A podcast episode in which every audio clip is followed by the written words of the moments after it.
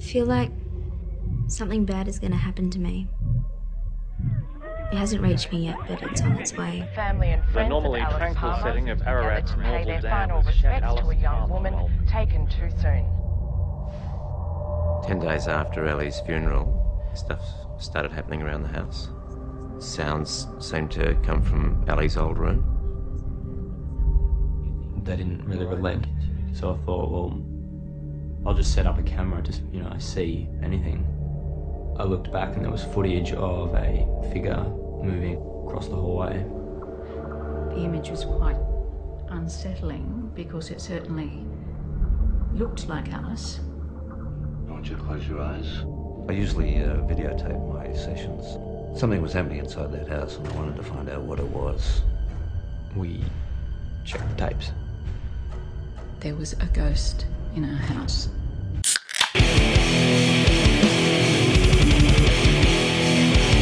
You're listening to the Buzzkill Podcast.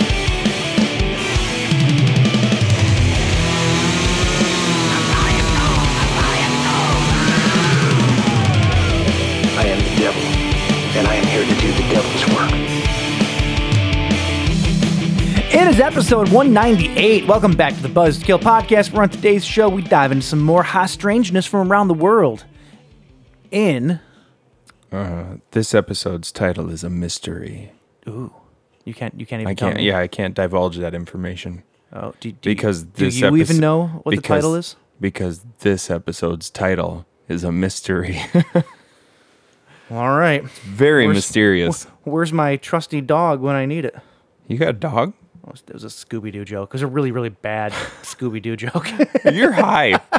Are you high, Shaggy? uh, what's going on, guys? I'm Mike. I'm James. I, Why is mine? Why is my my real name funny to you, Mike? I don't know. If This I, I I I have no answers for you. Ah, That's the name my mother gave me. What's going on, James? Nothing. See, see, you're laughing at it too. That's a funny name, isn't it? Ooh, I peeked somewhere. Did Peak. Gosh Your name. darn It's, it's it. it's it's James. James. James and the Giant Peak. What the fuck? Neither one of us are funny, but I'm laughing at everything. No, I love, Um, I love how we go from before we start uh, before we start the episode before we even hit the record. We're both just like not talking a heck of a whole lot. Like we're just kind of kind of like doing our thing, and then this comes on, and now we are laughing at the word James. J- Jay? James. I need to, otherwise I'm gonna uh, slam my face into my computer. I don't know. I've just been, uh, I've been busy, which is not normal for me because you know during COVID I haven't been busy. But Oh, the, yeah? But the last couple days I've been scrambling to get a bunch of shit done, and I'm not doing a very good job of it. So are you are you scrambling because when you said that you weren't busy before, you could have been doing it then, and you didn't. so now you're scrambling to get it done at the end. that Is, your mo? is highly likely. yeah. That it is. Very, very likely. Um, so yeah, I guess I could have been busy, but why? Being busy sucks. I like doing nothing for nobody. you know what? I used to like that. I used to like. I do. I don't actually. At my work, though, at my work, every now and then, uh, you know, at my job, there's there's is a lot of downtime, you know, depending on the time of year, whatever. And there are times when there's just not a lot of stuff to do. Yeah. And I end up kind of just killing time and sitting around, and it sucks. Sucks. I absolutely hate just Feels- sitting on my ass. feels like doing you're nothing. wasting your day, But then it's ironic. I come home from work and I sit on my ass and I do nothing. but you're doing that on your own time. is that what it is? yeah, it, it's like uh, wh- um, where did we? Oh, we went to the drive-in a few weeks ago, right? And uh, we got home at like three. Mm-hmm. Right. Right. And we got home at three, which is um, I mean, going to bed at three is not totally out of the norm for me, Mm-hmm. but uh, it's definitely out of the norm for my wife. And our kids were at our at, at my in laws' house, so like we're like, oh, we're gonna sleep in a little bit tomorrow. I thought we'd sleep in until like eight or nine, you know, like real crazy, nine thirty if we crazy. were feeling real real crazy. We slept until like eleven and I woke up and I go, "What?" It's a lo-" I was like, "Oh God!" Like a whole day is wasted, you know. Oh yeah. I and Don't get and me that's, wrong. It and feels that's good to do every now and then, but sure. I don't know how I used to operate Mm-hmm. the way I did because I used to I used to basically I used to be nocturnal essentially. I uh, did you ever go through a phase like that? I'm I'm thinking that you still think that I am because we start this show at midnight every Friday, and yeah, well, um, no, there was there was a time when I would, uh, I would. It's hard to tell if it started with me going to bed late, really, really late one night, and then after that it was, that was my schedule, or if I slept in really late one day and then that was my schedule. It's like who, what came first, the chicken or the egg, right? um, I'm not sure. so anyway, at some point in time, this is like back in 2004, probably 2005, Mm-hmm. I got into the habit of basically I slept during the day hours and then I would wake up at night and then that's when I would go to band practice and hang out with my friends and blah blah blah. I would stay up until the sun came up and then I go back to sleep. No, Oh, I I was never that bad. It was awful. It was like the worst. I probably did it for about a year. It was the worst year of my life. I've I've never been like that. I I can't. Once uh like once the sun comes up usually and like I'm up, I'm up. Like I can't. Yeah. I can't sleep during the day. I've never actually have been a day sleeper. Like I, I don't nap. Unless I'm like so exhausted that my body literally just like You just blacks shut out. down, yeah. Um, but like I can't like if I sit down and try to take a nap. God, we're so old. and I take naps in the middle of the day. I need my warm milk. Um, No, I, I can't do it though. Like I literally can't do it. Yeah. I get bored. Yeah. Actually. Yeah, yeah. Like I'll lie down and I'll be like, I'm bored. Like I need to do something. I'm bored. This is boring. what am I doing? But um, I, I'm jealous of people that can nap though. I, I we have a lot of friends who's like, oh, I, took, I laid down, took a nap today. I'm like, yeah, it must be nice. I do. I I don't. I don't like taking naps that often, but like every every so often during the summer, like when it's really hot out and you got the fans and the air on in the house, and you're just kind of lounging around, nice nap Yeah, really hits the spot. I guess. I Doesn't don't happen know. much anymore though. I wouldn't know, James. Yeah. Well. I don't know, man. I don't know what to tell you. Um, so Tuesday was my birthday. oh, happy birthday! Thanks, man. What did I get you? Uh, that thing behind you that I haven't solved yet because I'm stuck on it. Oh, you I haven't solved literally- it yet? I'm stumped. You need I'm- help. You need help from well, I me? had, I had mentioned to you that I'm like I, I've gotten as far as I think that I can get with one brain, and, and you said that you wanted to try, you didn't want me to tell you anything because you wanted to try to solve it yourself. Yeah. I think that we need to tag team it. I Little will. menage a mystery, if you know what I mean. I will take it. I will take it, and I will get as far as I can, and we'll see if I get only to the point that you did. Well, Yeah. no, because then I don't want to solve it if Yeah, you exactly, haven't already. exactly. All right, let's tag team it then. tag team it. Um, not the first time we've said that. Um, anyway, though, uh, yeah, no, I, it's it's funny when you're when you're in your your mid thirties like me, you know, uh, f- five years removed from forty at this point. Mm. I'm so old. Your hairline showing it. Um, can you even see it? My hair is so long from COVID. Still, I Your have not. hair Got, is I have long as not hell. gotten my hair cut in almost five months at this point. Oh, you look like Bradley Cooper. Uh, yeah, not not not even quite. no. Um, no, it's funny. Like like my birthday came around or whatever. And I just literally like nobody at work even knew it. No one, no one knew it. I didn't bother telling anybody. I came home and like just made myself dinner and had a beer and went to bed because I had Yeah, I to open the don't- next day. Like there's kinda- literally nothing exciting about my birthday at all I'm this kind year. of the same these days. I don't give a shit about my birthday, my own. I like other people's birthdays, but I don't care about my own. It's just another day, right? But I pretty always much. end up usually doing something because all my f- friends, or at least a few of you guys, would call will call and say, "So what are we doing for your birthday?" Oh, I was gonna do nothing with no one because I hate you all. And then you're Sounds like a good birthday. yeah, it does. It sounds like the perfect birthday, but uh, then you assholes all make me do stuff. and Well- then I usually end up having a good time and thanking Well, like you tomorrow. at the end of the day. Like tomorrow, we're all getting together for a nice socially distant backyard uh, barbecue extravaganza for for you can social from yours truly. You can social distance if you want, man. I am. I'm kissing people. all On the just lips. mouth, Yep. just mouth kissing everyone. Yep. Uh, I think we're in. What are we in phase four here in Michigan? So that puts. Oh, so you that should- puts me at a phase ten on the James scale. I got it. You just use a dental dam. Like, Mm. you go to somebody's, you put up a dental dam. in front of them. oh, la, la, la. uh, w- Talk about talk about the strangest um, prophylactic. Is that what they're called? No, yeah. is it a prophylactic? Yeah, I guess. It kind of Yeah. right. Aren't, aren't all prophylactic? Prophy- I can't even say the fucking word. Prophylactics are all uh, essentially like sexual protection. Yeah, right? I, yeah, I, I think I'm saying that Are word we right. Yeah, you're saying the Are we word right. stu- Are we stupid? I, don't know. We might be stupid. Point is, Why do you- you- you gotta look this shit up That is that is the the strangest one. I think. Has anybody ever used one? Like, do you know of anybody that has ever actually used one? a dental dam. yeah, for the for the for the for the way that it was intended to practice safe oral sex. Defending or protecting from disease or infection There you go. as a drug, pre- preventative or protective. Yeah. Okay, there you go. A but d- I've no, I don't think I've ever heard of a single person. Uh, here's the best one: a device, usually a rubber sheath, used to prevent con- conception or venereal infection. Condom. There you go. Um, no, a dental dam. No, I, I don't even think you can buy them. you can buy them, but I mean, if Where? you're, if you're really concerned about it, just use a piece of Saran wrap.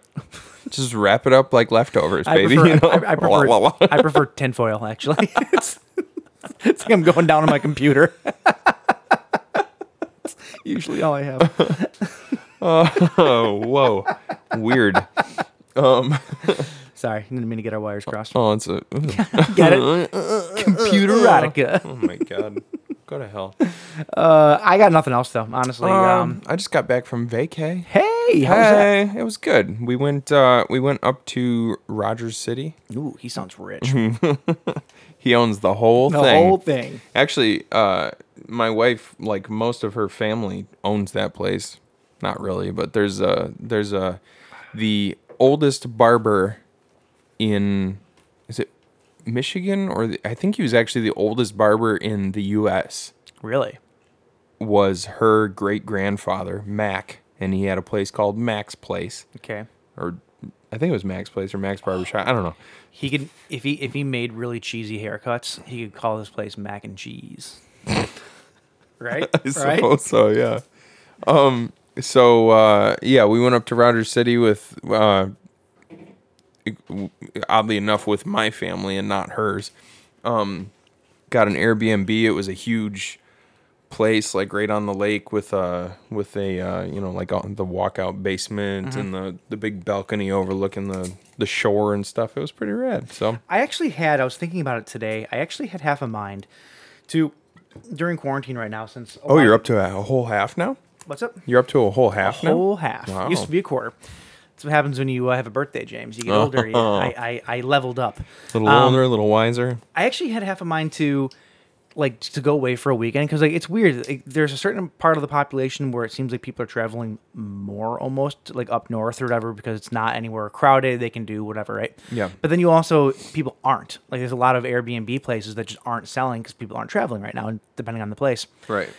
I actually thought it would be kind of cool to like get like a really cheap Airbnb somewhere, just completely by yourself for the weekend, and go up there with like no computers, like barely any phone, you know, just for emergency use or whatever, right? Just go up there and just fucking unplug for a weekend completely by yourself. Yeah. I kind of want to do it. I think I told you about that last night, actually. Yeah. And I kind of want to do it. It's been on my mind since I kind of thought of it. Just get it. Just get away from. Get off the grid. Yeah. Right? Like bring a hammock, a hammock, Oh, a hammock. a hammock, Wow. and put it between two two See, I very Would, sturdy trees. see, I would bring a ham hock. be uncomfortable. Just lay on a hammock. no, I eat it. No, but like I just kind of want to do that. Like they like bring a hammock, bring a bunch of books or whatever, and just like seriously like relax with like a like a view of the fucking wall. Oh my god, I'm so old. or, or write a book. Ooh, can be the next uh, Thoreau. Ooh, or the You next Oh. Stephen King. Yeah. Call myself Stefan Ring. Ooh, it's got a nice r- ring to it. Get it? Yeah. I don't know. I think I think it'd be kind of dope though. Honestly, Super dope. super dope. I did tell you though that I would find a way to. I'd tell Aaron I'm gonna be gone for the weekend. I'm not going with Mike because he's not gonna know that I'm there. But I would follow you up because I know that you wouldn't. You wouldn't tell me where you were going. I would just follow you, and I would pull just the best weekend long horror prank on you. I would love it. You know, I would. I'd be calling you like, dude, there's Sam Squatch out here. Uh, would you love it though? Because here's the thing. We found out last night that I would be a shitty ghost hunter, at least a solo ghost hunter. yeah, I would be too. because I our, our buddy John told like he lives right here by us and me and Mike were watching a movie last night and John said I uh, forgot to leave this He's getting his Uh, house renovated right yeah, now. he's having his house renovated. He's like, I forgot to leave this ladder out on the, the porch for one of the contractors. Can you swing by? So I swing by, and there's a, a light on upstairs in the house, and I'm like, oh, shit. So you Is call that- me. Is that light supposed to be on? So I, I call Mike. I get out my knife. I get out my flashlight. I'm like, I just want you to be on the phone with me. So just in case somebody starts murdering me, you can call 911 or try and run down here, something. I'm Ends up- honored. I'm honored that you wanted my voice to be the last thing that you heard before you died. Well, my wife was asleep. So hey, I'll take second place, man. There ain't no shame in silver. so I, I go in and I'm on the phone with you and I'm walking through the house and then I stopped.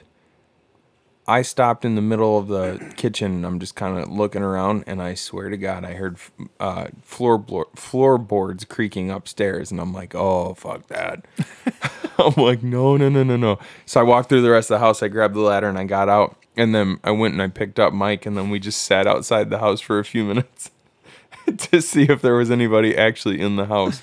But like I said, I found out that I would be a terrible solo uh, ghost hunter.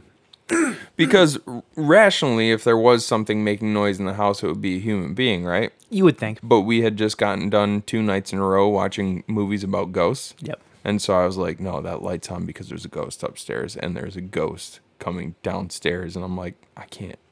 I couldn't be on MTV Fear. I don't think that could have been on that. I could not have been on that show to begin with. I um, Really? It's funny. Like if you take Would've me been through, fun, you sorta. Mm. take me through like a haunted house, for example, right? I'm the worst person in the world to go through haunted houses because I think my my natural reaction to that type of environment is to talk to the performers. like I'll literally walk why in. would you do that? It's I think it's a response to not get like afraid. To not- That's what I do. It's it's like my natural response is to just make light of the situation You need to and and But not then- not let myself get all like involved in it. why would you as a horror fan why would you not want to get fully immersed I in don't the know. experience I don't know. It's I actually have. It's funny that you say that because I have something to to add to that effect about one of the movies we watched this week and Mm-hmm. about being horror fans and if we ruin it actually for ourselves because Mm-hmm. that's kind of what I do in, in like a haunted house setting. I, I actively sort of ruin it because it's my natural response to like fear, I guess. that's weird I don't know. Yeah, it's, it's bizarre, but um, we'll get there though. Okay. Speaking of James, let's get Yes. this uh, show on the road, shall Huh, we? okay. Get it because it's a show. yeah Like literally, it's a show. let's get this pussy wagon on the road we're watching kill bill and she was just driving away in the pussy wagon oh, okay, that makes a lot more sense. Uh, all right. Um, we um we Oh. got stuff wrong last week, so uh, we should probably uh, correct those, James. fine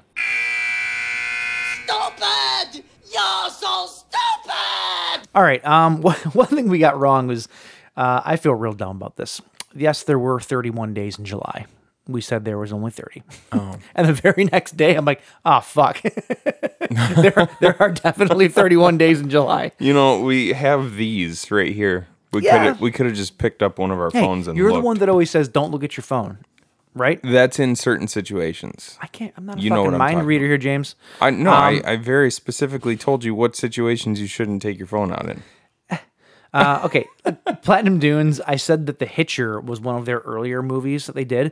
Um, it was early, but not as early as I thought. The Hitcher was actually released after Texas Chainsaw Massacre: The Beginning. Oh, it was after the the prequel is when The Hitcher came out. Oh, like the one 2000 with Sean Bean. Yeah, it was like yeah. 2007 or something like that. So, um, wasn't as big of a release, but it also was not as early as I thought it was. Right on. So that is uh, that's all we got. That's it. That's it. Okay.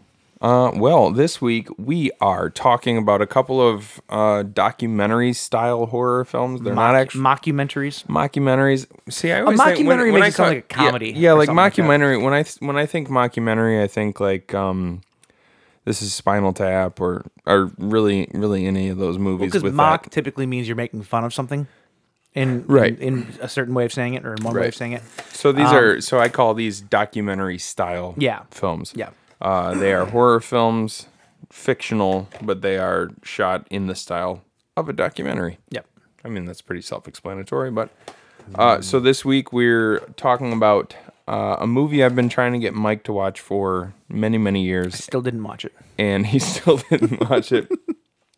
But even last night, after we did in fact watch it, he uh, claims that he doesn't remember me ever telling him to watch it, I really don't. which is outrageous Oh. because You- I've, in all fairness, I have you so tell many me times. you tell me a lot of things that I don't do. so oh, it's so they all they all blend together at this point. Oh, I thought for sure that there was going to be something on this. There's nothing. There's nothing on there. Come on. Come on. Well, here, I'll, you you want to look it up? Yeah, I'll look it up and uh, let me make sure there's nothing on the can here. There's not.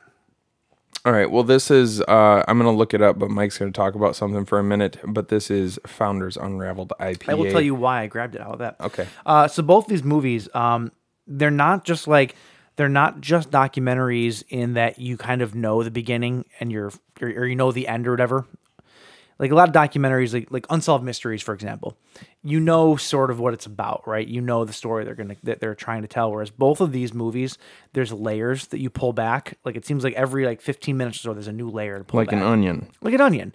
And uh, so founders unraveled, you know, you're unraveling a mystery. Ah, Right? very clever. That's Pretty where good. that half of mine came in. There it is. All right, I've got a thing here if you want. Um, Oh, Good, 'cause I was- I was out of You words. were out of you were out of things. Okay. Uh, so this is Unraveled IPA. It's a juicy IPA. We should get glasses for this, shouldn't we? Yeah, you definitely should because I wanna I wanna see that that hazy goodness. Uh, ABV six point six percent. IBUs. I still don't know what IBUs are.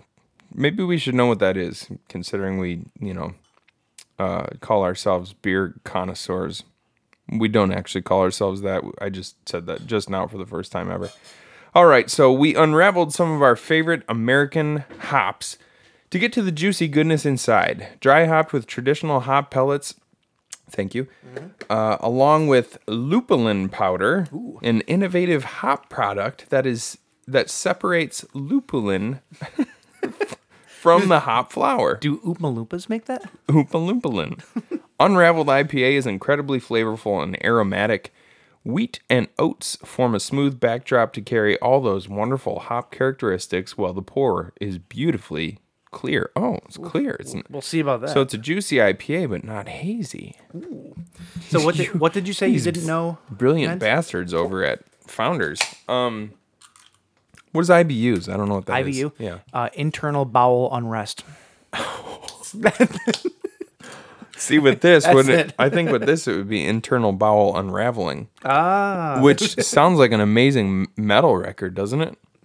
Sounds like something there's uh, Internal internal bowel unraveling. there's a there's a uh, a band, a local band, they're a grindcore band called Saprogenic. Saprogenic. I was They just have- thinking about them last night as I was walking over here. Well, That's they have weird that you- they have the greatest song titles ever, and that sounds like something that they would name their song. it's like they put a bunch of disgusting words on a dartboard and then just throw three darts. That's actually exactly, uh, eh, almost exactly it. It's like uh, it's like it's like um mute like mutilated like what's a good second word?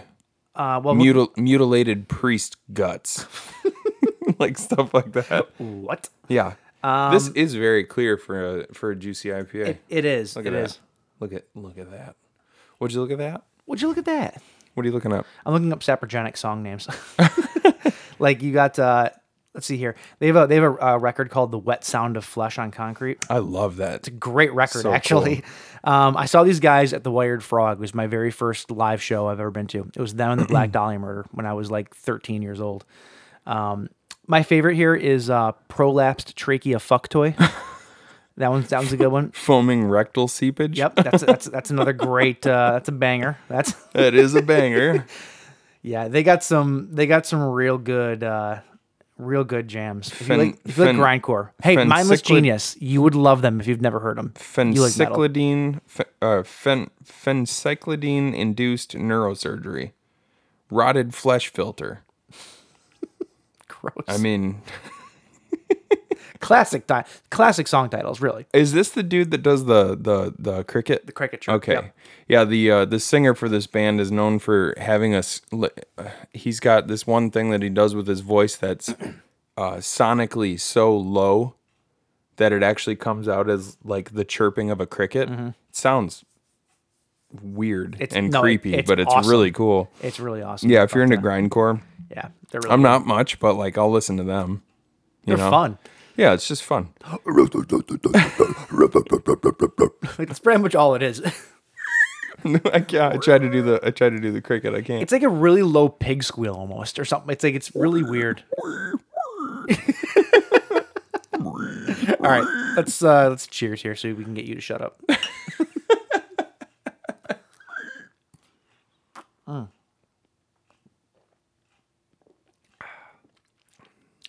oh wow, that's good. It's good. There's a weird hint of something that I'm picking up in it though. It's hops. It's not the hops. it's it's something else. It's like fruity almost. Yeah. Did you say there was like a fruity like backbone to it? Fr- Uh, yeah, fruity backbone, of course. uh, what a, it's. I think you're tasting the the lupulin powder. Oh, I would, it's it's the Oompa Loompa powder. That's it. I know wheat, that. wheat and oats form a smooth backdrop to carry all those wonderful hop characteristics. Okay. Yeah, I don't know, man. It's good though.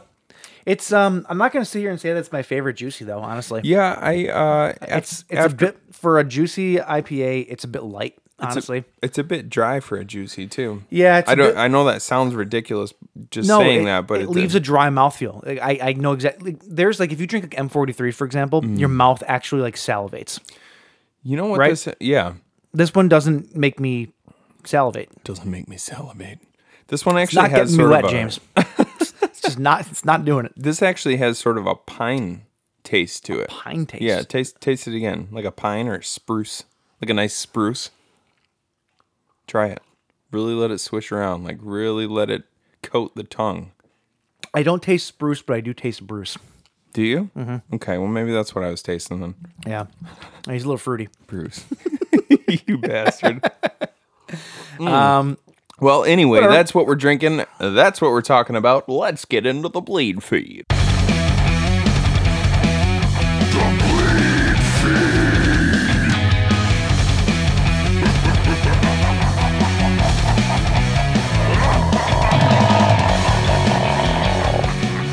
That was weird. That was me. You- Are you, are you gonna take over for Sappergenic? You trying trying out? you like a weird bullfrog thing going on there. um, okay, so before we get into uh, the standard news, we have our own news, Here's the important news. right? Because we were supposed to put this in the beginning and we forgot because Yeah. we're idiots. um, that being said, uh, we had mentioned last week. Uh, that um, for our 200th episode that is coming up, our our 200th episode and our four year anniversary fall on the exact same week, to the week, My goodness. which is crazy. that is crazy. Um, so we were gonna try to do some some fun stuff for it, and uh, we said that we were um, we were going to swap some stuff around. Which, if you've seen our um, schedule that I posted on our socials, then you've seen what I've posted already. But we changed the top ten from what was supposed to be this week to uh, two weeks from now, Number 200. number two hundred. And we decided to do something a little more personal, so you know it's about us. It's uh, we're gonna get we're gonna get into our our deepest fears. Yeah. So it's gonna be a top ten list. We're going on- to tell our own stories about the times that we were, uh, that we made love to ghosts, actual ghosts. Yeah. Yeah. Sorry. Go ahead. ectoplasm everywhere. um, no, so we uh, we're gonna do a top ten though of personal fears in movies. Yeah. So this could get pretty good. I, I see lots of stories coming out of this. Yeah. Um, Oh, hopefully. So it's gonna be like a seven hour long episode. It's going to be a very long. Maybe we should do top five. yeah, right. Um, but in addition to that, though, being that it's our 200, we have a couple of things planned. We're not completely done planning it out yet, but we wanted to keep you guys in the loop. Um, we are going to do something that's kind of fun, uh, and I'm not gonna lie, I'm not gonna lie to you. Um, we stole this idea from the uh, from Beyond the Void Yeah. because uh, they're awesome guys But we- and they have really good ideas. But we told them that we were stealing it from them. We so did. It's, so I had it's a, cool. I had a conversation with Alex. Um, no, so uh, for our 200th episode, uh, we want to hear from you guys. You know, we've been doing this for literally four years, and uh, we know there's like at least 10 people that listen to us every week. At the very At least. Hmm. the very least, but uh, we want to hear from you. So uh, what we did is uh, we actually set up a phone number that you can call, and uh, it's going to be live uh, as this episode gets posted. It will be live for two weeks, uh, up until the uh, time that we record. uh, for the 200th episode. You can call in and uh, just let it ring for a little bit or whatever. There will be a uh, like a voicemail message basically, and then leave your message after Is there that. a personal? Can you personalize the voicemail oh yes. message? Oh yeah. Oh. Oh yes. We can get freaky on it, James. Okay. But uh, yeah, call in and uh, leave us a message. Let us know who you are. Say hi. We want to hear from you. Yeah.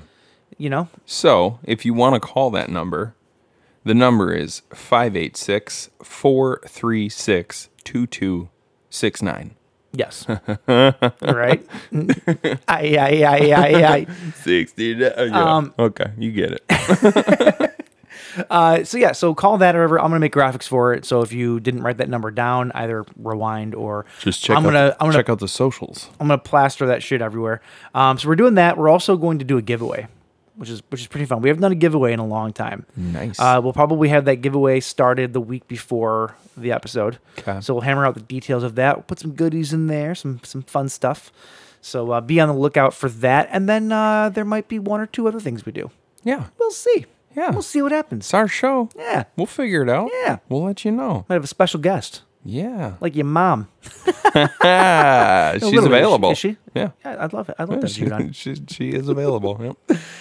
No, but uh, so yeah, so we're, we're trying to do some fun stuff or whatever. Hopefully, you guys will join us for that. And uh, yeah, we want to hear from you too. So make uh, make good use of that phone number. Please. Call as many times as you want. The nastier, the better. And we'll cut together all the messages. Yep, you will Much- be. You will be. Yeah, that's the thing. You will be on air. We're You- gonna play oh, yeah. everything on air. Yes. So Much like there was a, another podcast who did that at one point in time. I can't remember who it was. It slipped my mind now. Not entirely sure who did it before, but are you making a Beyond the Void joke? Oh. yes. Jesus, you're looking at me like "Wha- what? Well, we already could be talked about. could be- Mike Mike wasted his half a mind earlier, so now he's it's just gone. a complete idiot. It's gone. Well, we talked about it already in the beginning of it. So I'm like, what the fuck are you talking? Was there another one? Wow. anyway, um, Just so that's wow. that. So uh, be on the lookout for all that fun stuff. Yeah. Um, let's get into some more exciting news, shall we? Okay. Uh, two people died this week. I, I assumed that nobody died because you said that. Oh, but I know who one of them Eh, is. yeah, one of Oh, them's no. Biggie. Um, so first off, though, rest in peace to director Alan Parker. Alan Parker was uh, 76 years old. Uh, he passed away. Um, they didn't say what his specific ailment was, just that he was battling an illness for a while. Mm-hmm. Uh, he passed away. Um, if you don't know him by name, you probably know one of his works for sure. Uh, he was the director of Pink Floyd's The Wall, Oh. probably one of the most famous like extended music video movies. You know, or movies in relation to music ever made. You know what I'm saying? Have you ever seen the Have you ever seen the wall? Mm, Yes. It's gnarly. Yeah. it, it, it's like an acid trip. It's fucking crazy. Uh, he also did a movie called Mississippi Burning, which was very popular. Uh, he directed Al Pacino in the great genre flick Dark Angel. I don't Mm. know if you've seen that. Mm-hmm. However, he directed one of my favorite dramas of all time. Evita. No, Mm. it's not Evita. he did do Evita though. Uh, the Life of David Gale. Oh yeah. That was uh, The Life of David Gale with uh, Kevin Spacey, uh, Kate Winslet, and Laura Linney, I believe it was. yeah. Yeah. That was like one of the first dramas that I watched and like loved that really got me into loving dramas. Yeah. Um, I don't know if you've have you ever seen it before. Um. Yes. It's where long, Kevin Spacey's long, long time ago. Kevin Spacey is in prison and he's telling his story, but there's like a bigger sort of like payoff at the end of his story or whatever, and kind of the whole twisty twist, and it's fantastic. Yeah, the old twisty twist. the old twisty twist. Uh, Kevin Spacey, kind of a weirdo now. Um, back then, though, back probably then, he was probably still still, a Kevin weirdo, Spacey. but we didn't know about it. like, well, exactly. But um, I still love that movie, though. It's fantastic. If you've never seen it, highly recommend it. But uh, rest in peace, uh, Alan Parker. And then next up, Oh no. Next up sucks. Uh, rest in peace, Wilfred Brimley. If you're wondering why we didn't mention this last week, because we normally record on Fridays, we recorded on Thursday of last week, and yeah. he died, Oh, he did- on died on Friday. Friday, yeah. So we normally would have been on on the previous episode, but uh, we didn't forget about you, Wilfred. Uh, 85 years old. Apparently, he died of some sort of a kidney illness. Well, I'm not gonna lie to you. When I first saw that he passed away, you thought. I think everybody did. Like if he if he passed away from diabetes, come on. Duh. there, there would have listen. I, I mean, no Duh. disrespect by this. Diabetes. I mean, no disrespect by this, No, but there it's would have been actually- something very poetic about it. it's actually no, nothing disrespectful about it. It w- it's it's it's with all of the respect that you say that. I mean, first of all, uh, he, he is he is an icon just in the film world. Sure. I mean, he's in per- Ewoks battle for Endor. exactly.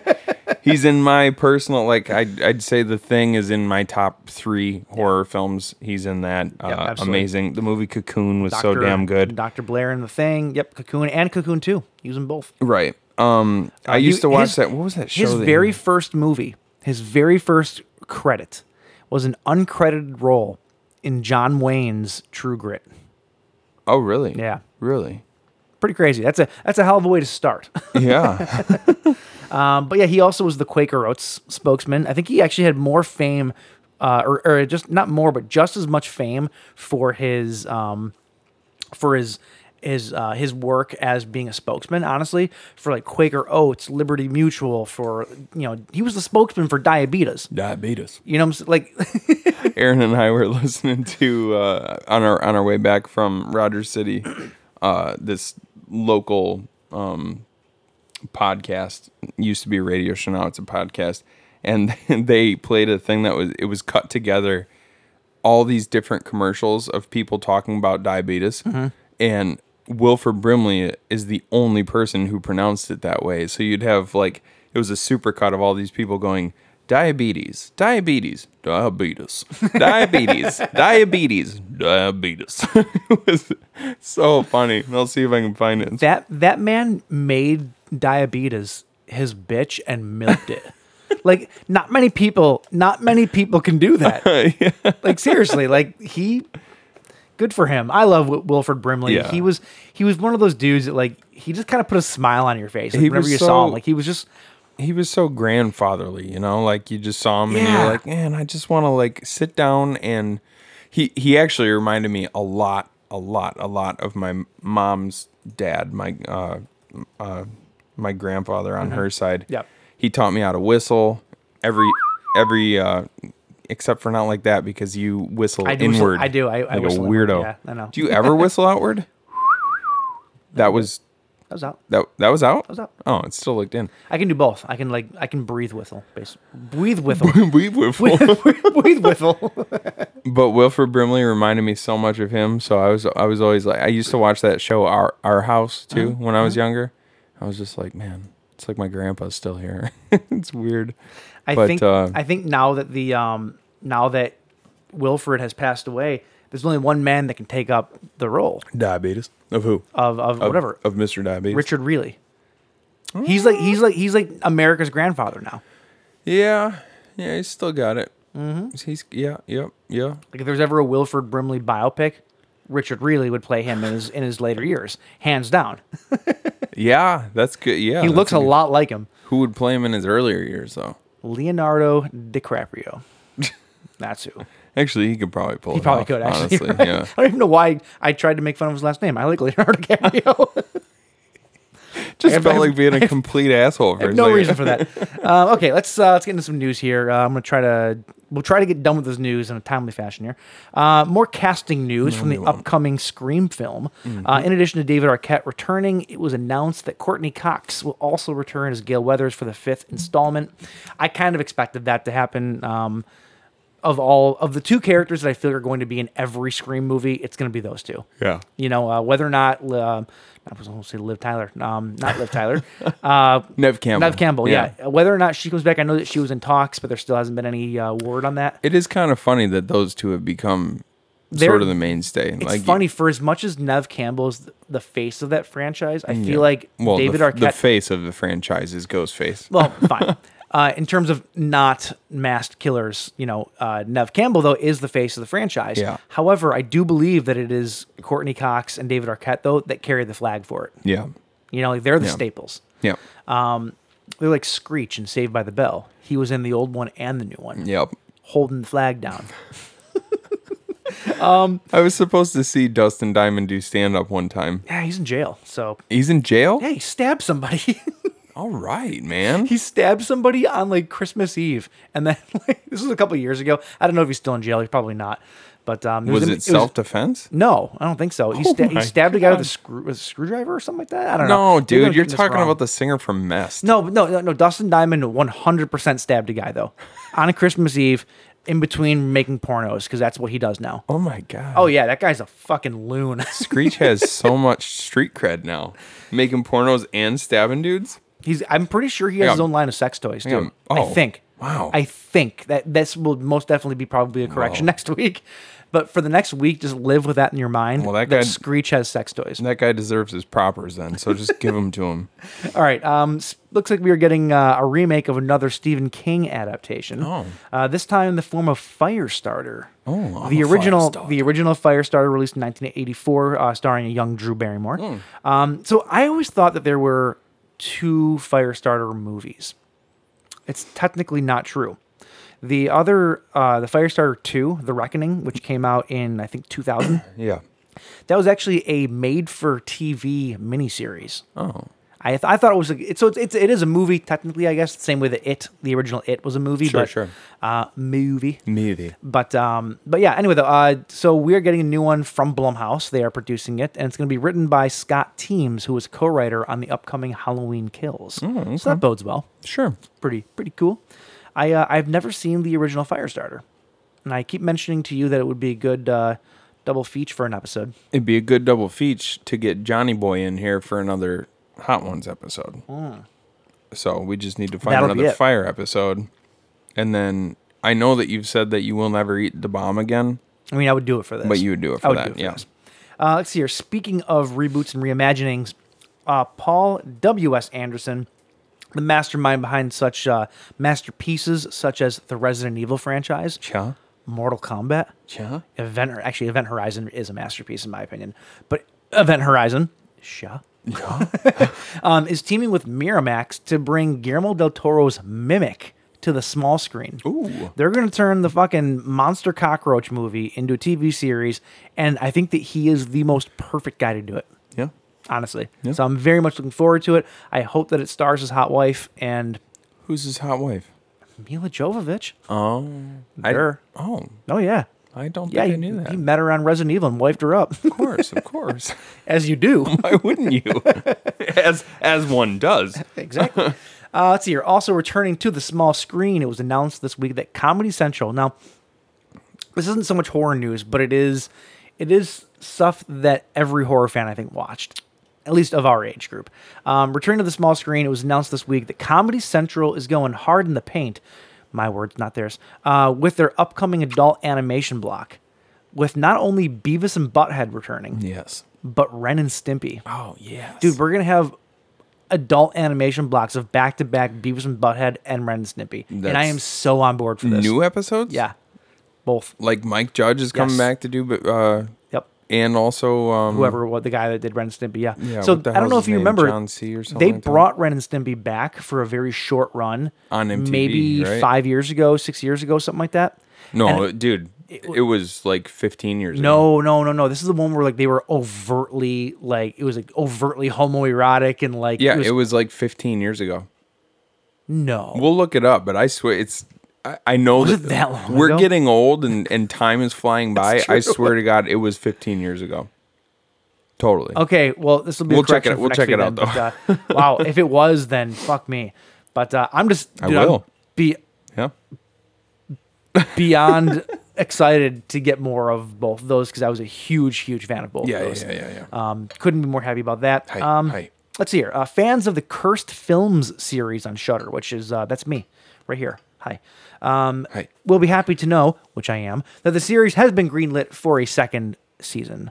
Very excited about that oh, that's the one where they talk about. Uh, the supposedly cursed, yeah, like the cursed stories films. of cursings. out- Yep. Yeah. It's um the first season. If you have not watched it, it's on Shutter. It's only five bucks. Get it, guys.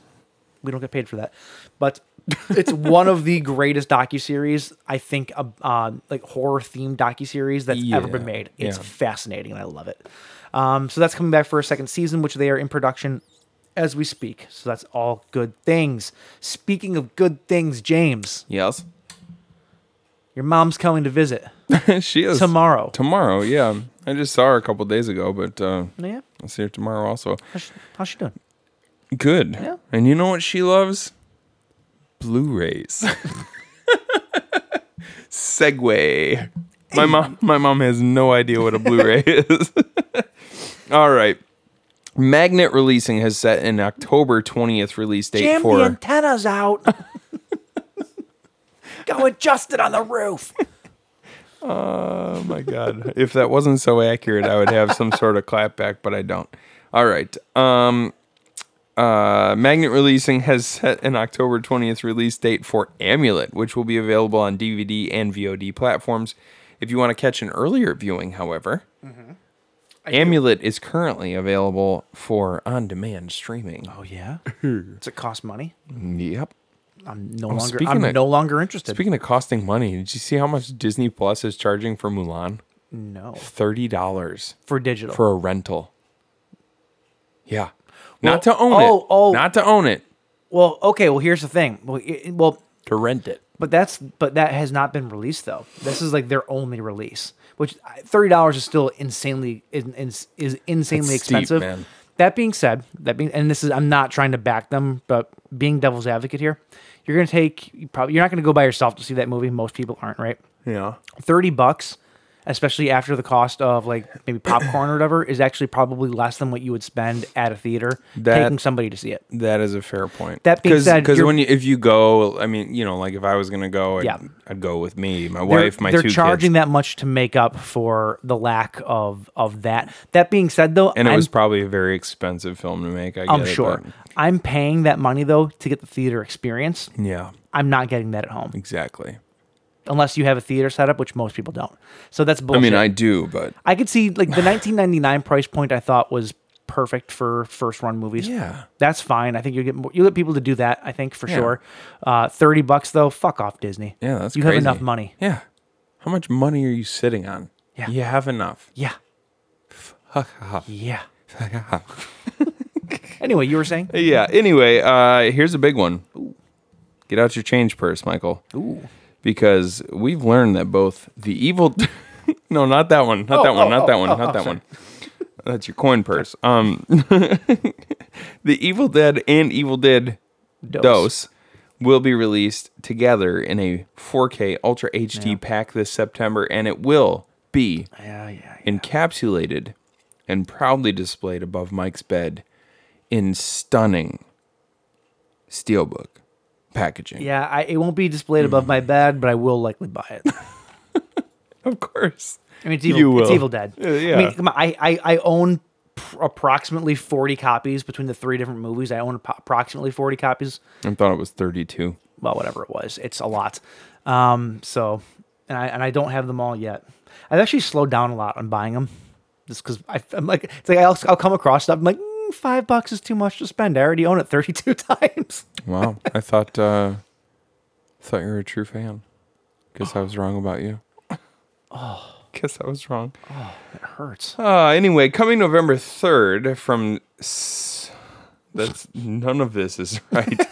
coming November 3rd, I'm assuming what I meant to say was Sony Pictures Home Entertainment and it looks more like Song Pictels Hem Infolemon. Okay. I rely too much on I rely too much on autocorrect on on the old iPhone, you know. Coming November 3rd from Song Pictels Him Interlayment is Resident Evil 4K Ultra HD Collection, which will include all six flu- uh, all six films. You're on a, on a roll tonight, James. I really am. This is going swimmingly. Uh, all six films, including the extended cut of Resident. Did I say it again? Uh, in, including the extended cut of Resident Evil Apocalypse, which uh, apparently was only released in Germany. Uh, along with the six film collection, which of course includes Resident Evil, Resident Evil Apocalypse, Resident Evil Extinction, Resident Evil Afterlife, Resident Evil Retribution, and Resident Evil The Final Chapter, the collection will include hours upon hours of content, bonus content, in fact, across all six films. Blu-ray or 4K? That is 4K Ultra HD. I guess we. I guess if you're into that, they already they put out a Blu-ray set uh, a while if back you're that I into have. That. there's no reason to up, upgrade. So Oh, really? Yeah. You have all the. Uh, I have all of them. Yeah, I have the the, the last. yeah, but do movies. you have all the hours and hours of bonus footage? do I need hours and hours of bonus footage? Yes. There's enough on that. Trust me. Yes. All right. Uh, let's see here, Mike. I you didn't put your coin purse away yet, did you? Oh, I can get it back out. Okay, whip it out because I have yet another opportunity. okay, he's, he's got it out. Cute little pink po- coin purse. Uh, I have another opportunity for you to bring home yet another classic film, immortalized in stunning. Ooh, you need a spatula or something? do. Stunning steelbook packaging. This time it comes in the shape of the shape. John Carpenter's Halloween will be available on September 29th in its tinny rounded corner. Bare bones goodness. I um I have a confession to make. What? Every once in a great while, there's an exception to the rule, Mm-hmm. and I actually really like that steelbook. Um, not the not not not the case itself, but the art The is art, yeah. actually The really art's really pretty awesome. cool. It's pretty banger. Um, it's because it's I like it, it, I I like art that is very simplistic and Mm. has a lot of dead space. You know, Mm-hmm. where it's like you'll have like a design or whatever, but it'll be like kind of like a splash of color. Then like the whole rest of the canvas is white. Yeah. Yet the whole thing makes up like this composition sort of. Yeah, yeah. That's kind of what that cover's like, and I like it a lot. I'm not gonna buy it. Don't get me wrong. Yes, but you are. I will. I will give it a pass this time. Right. So, what are you doing? You can put the coin purse away. well, they're in my pants, but they're out of my, my they're out of my boxes. Oh, wow. How does that happen? it's taking too long for you to readjust here. It's getting uncomfortable. Uh, that uh, that particular release is a Best Buy exclusive and is currently available for pre-order. So get it nice. if you're into that sort of thing. All right, finally, Jeff Barnaby's zombie horror film Blood Quantum, which had a surprise shutter release, will be available on Blu ray, DVD, VOD, and digital on Tuesday, September 1st. I never saw that. I've heard good things so. Yeah, sames. Samesies. Same these. All right. That it? Yeah, that's it. You done? I'm done finally. Um, the upcoming seventh entry in the Tremors series, uh, Tremors Island Fury, has gotten a rating and a name change, boasting a PG 13 rating, which I'm pretty sure the last two were also PG 13, Yeah. so that, that is expected. Uh, the film, though, is now called Tremors Shrieker Island. Which is way worse if you ask me. Tremors Island Fury sounded like a theme park ride, and I loved it It's it's way worse, but kind of way better at the same time. maybe because it's shittier. well, because it's Tremors, you know. Yeah, true. And like with Trem with Tremors, past the first movie, kind of what you're looking for is the camp, right? Yeah, that's true. So Well, another th- another thing that the, that the title does uh, reveal, though, is that the uh, the tremors species, if you will, that they're dealing with are going to be the shriekers, which Hmm. were, uh, I believe, in two, the little mouser, like the mouser looking Yeah. uh, tremors, I Yeah. believe. Uh, so yeah, so that's pretty cool. Those are going to be co- making a comeback to the series, is which is exciting. what you? This would be a perfect crossover with the Princess Bride because they're on an island. They're already dealing with shriekers. They could involve. What if the screen? Rodents What if of abnormal size. No, what if the screaming eels from Princess Bride were actually an aquatic version of, I like where I like where The your head's at. graboids. I like where your head's at. you know, I- Yeah. not totally inconceivable. Found it. Found it. that was good, James. That was good. All right. Um, my last bit of news here. Uh, this is this is actually exciting, and I'm super pumped for it. Uh, the Fantasia Film Festival, which is uh, one of the largest film genre festivals in North America, uh, is doing their um, they're having their festival August 20th through September 2nd. It's going to be a digital affair, a virtual affair, as most things are these days.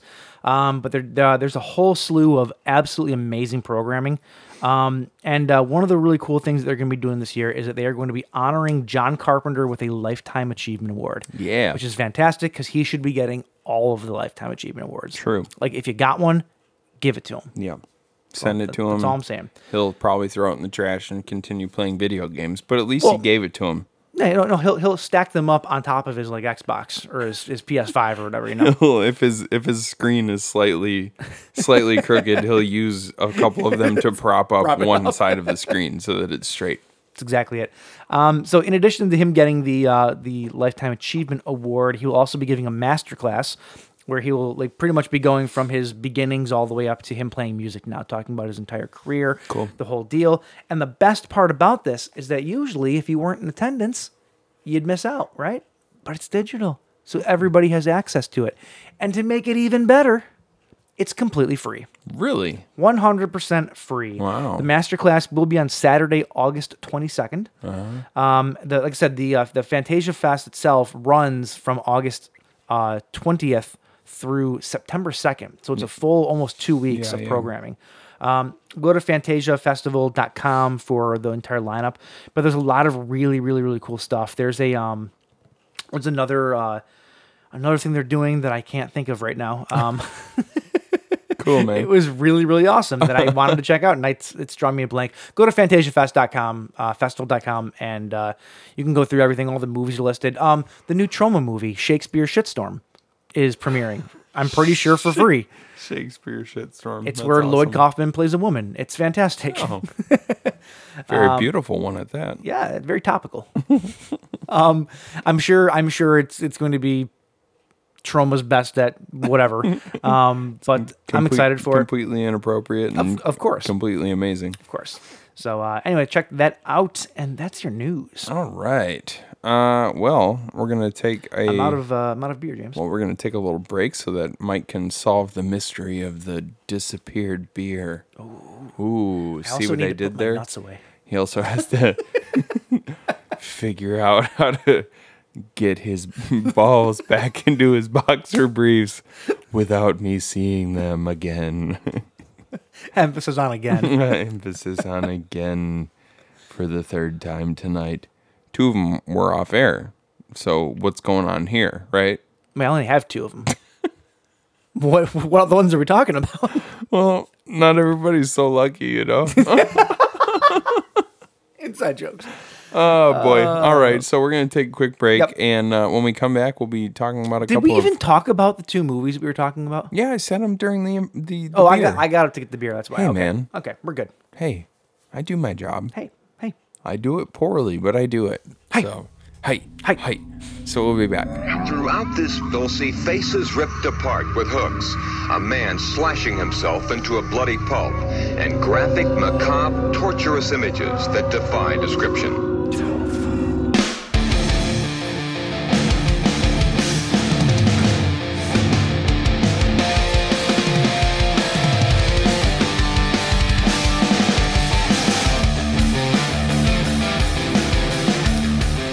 All right. So, I mean this with with all due respect to to anybody that could be involved You're about to say something in it. dickish. No, not at all. I I think that it would be slightly exciting to be a part of a mystery and to try to figure out like somebody's either not necessarily I guess maybe their disappearance or or like unravel a mystery in in something like we watched in these two movies. Uh-huh. There's something that is slightly exciting about it. Is that does that make me weird? Uh, Am I weird, guy? Ace? No, Okay. there are, there are people who I love a good mystery. That's all. there are people who think the exact same way as you, Mm-hmm. and that's why they get jobs where th- the thing that you do is unravel mysteries. Oh my god. Do they like detect stuff? yeah, What are they called? I don't know. I'll, I'll have to look it up.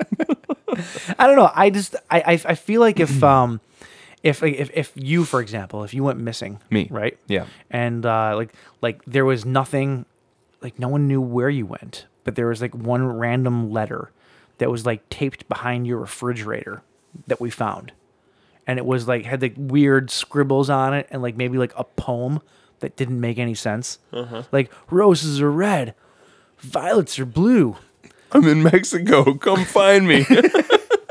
what does it mean what does it mean? Um, no, like I just feel like I feel like I'd be the kind of person to be like, there is more to this, and I need to unravel this. Today's Well- episode is brought to you by Unraveled Beer. Can Right? I? Right? can That I- was good. That was That, good. was good. Can I point something out real quick? Sure. You l- you have a mystery Uh-huh. sitting right behind me, I never said I would be good at it. and you gave up on it. I didn't give up on it. you gave up on it. You're trying to call in. You're trying Bro. to call in the Maverick over here. oh, what am I, Goose? You basically, yeah. Fuck. Ah. Trying to call in the Ace. trying to call in call in the uh, the Ringer. point is, I love a good mystery, and I love um, I love watching a a good mystery kind of uh, you know un- Unfold. unfold, Unfurl. Uh, and both of these both these movies were very good at doing just that. Yeah. Uh, I I don't know which movie I would actually I do know which movie that I would say I like better, and it's going to be the first one that we talk about. Uh, Lake Mungo is going to be the first one. Mm-hmm. Um, I had always heard about this movie. I, this movie had always been described to me as one of the scariest movies that people had ever seen on like a s- psychological level yeah. and it was always it was always held with such high regard for those that had seen it even though this is not v- a very well known movie Mm-hmm. mm in certain circles obviously like it is but like outside of those circles it's pretty obscure Mm-hmm. um, i don't know that i would go as far as to say that it is the scariest movie or that it was too i don't know that i would hold it as high as i've heard people hold it yeah. that's just that's just my opinion. You know, it was a really good mystery. The story was engaging, and There's we'll get, definitely we'll get into there's it. definitely a few parts where like you get a good a, g- a good chill. There is, but by and large, the movie, um, the movie is very monotone. If that makes sense, like there's really no even even the highs and the lows are very like close together on the scale. If that, Yeah. if that makes sense, you know, there's not a lot of dynamic to the movie, which is a it, it's part of its charm, yes, but it kind of takes away as well Yeah. because the whole movie just kind of runs at the same speed. Yeah. You know, um, it feels very much like uh, an episode of Unsolved Mysteries. It is a it is an Mm-hmm. hour and what forty minutes, whatever it is, episode of Unsolved Mysteries. It's Yeah. literally exactly what it, it looks like. It like I- Which- I, think they used the same exact like cameras to film this movie as they did the '90s Unsolved Mysteries show Yeah. because it looks identical. Which, if you think about it, um, that might be why it was so effective because Unsolved Mysteries, for as, as good as that was, also moved at sort of that snail's pace. But they were only twenty minute sequences. Were they only half hour Well, episodes? the episodes were half an hour. and oh, there's I guess, usually but there were twenty. Yeah, there's like two episodes per. yeah, that's or- true. Or two mysteries per episode. But uh, but they still never like when you when there was like a, a revelation, it was still it was still sort of uh, it was more chilling because they just treated it as like well, and because of Robert Stack, quite Well, frankly, Robert like, Stack's he voice did was add a lot to haunting. that show. Yeah. Um, I actually wanted him to interject into this movie. I was Yeah. literally waiting for his voice to come on. Yeah, like, yeah. Like it would have been fantastic. Yeah, it Alice was- wasn't seen from the scene of the crime. Blah blah blah. I can't do his voice. yeah this was this was really well done as far as as as that goes like you could probably show this movie to somebody who knows nothing about it and tell them like oh man you have to see this documentary it's, it is- crazy and I will and, say, and it would be convincingly it would be convincingly like it would convince it would be you'd be able to convince somebody that it was a real documentary yeah, the the actors were incredible. Mm. Like there was a um it's weird how like usually when you see when you see these types of uh, like these mock documentary movies or uh, I don't want to call it a mockumentary we were talking before that makes it sound like almost like it's making fun of it which it's not yeah um a faux documentary whatever you want to call it sure um, usually you get like the people that are that are acting as like the family members or the people involved or whatever. It's like they're natural to a certain point, but then it also seems put on because they're acting. Like it, it it's really really difficult to capture. I think like the um.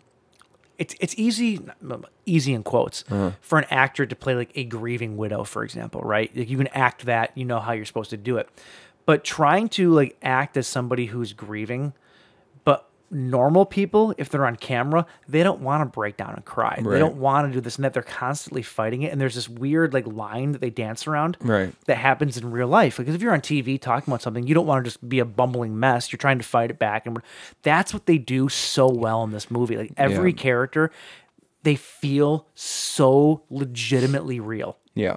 And that is where this movie shines, in my opinion. Yeah. It's the acting. Yeah, like it, it- you can like the sadness of the family definitely comes through in their performances, but at the same time they've had uh, you know, a couple years, they're a couple years removed Mm-hmm. from all these incidents and, and and stuff and so they've gone through the grieving process. So it's like if you're talking to somebody about their loved one being lost and you can talk talk to them and that you can see the sadness on their face, but you can also see that they've they've moved on. It's like these people uh, these actors in this in this movie captured that really well. There's a Like scene where people the who um, have people who have been able to kind of come to terms with what what has happened. Yeah.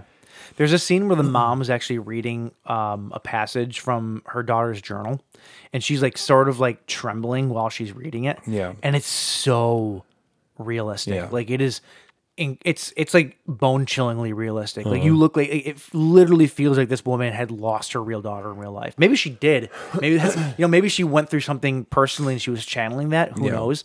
But um, but it's crazy. And also, what's crazy is that the director of this movie, Joel Anderson, has literally done nothing else. Really? He has like one short film to his credit on IMDb, and that is it. Wow. Nothing else before it. Nothing else since, which makes it like Uh, any pro- more mysterious. Any production credits or anything like that? nothing.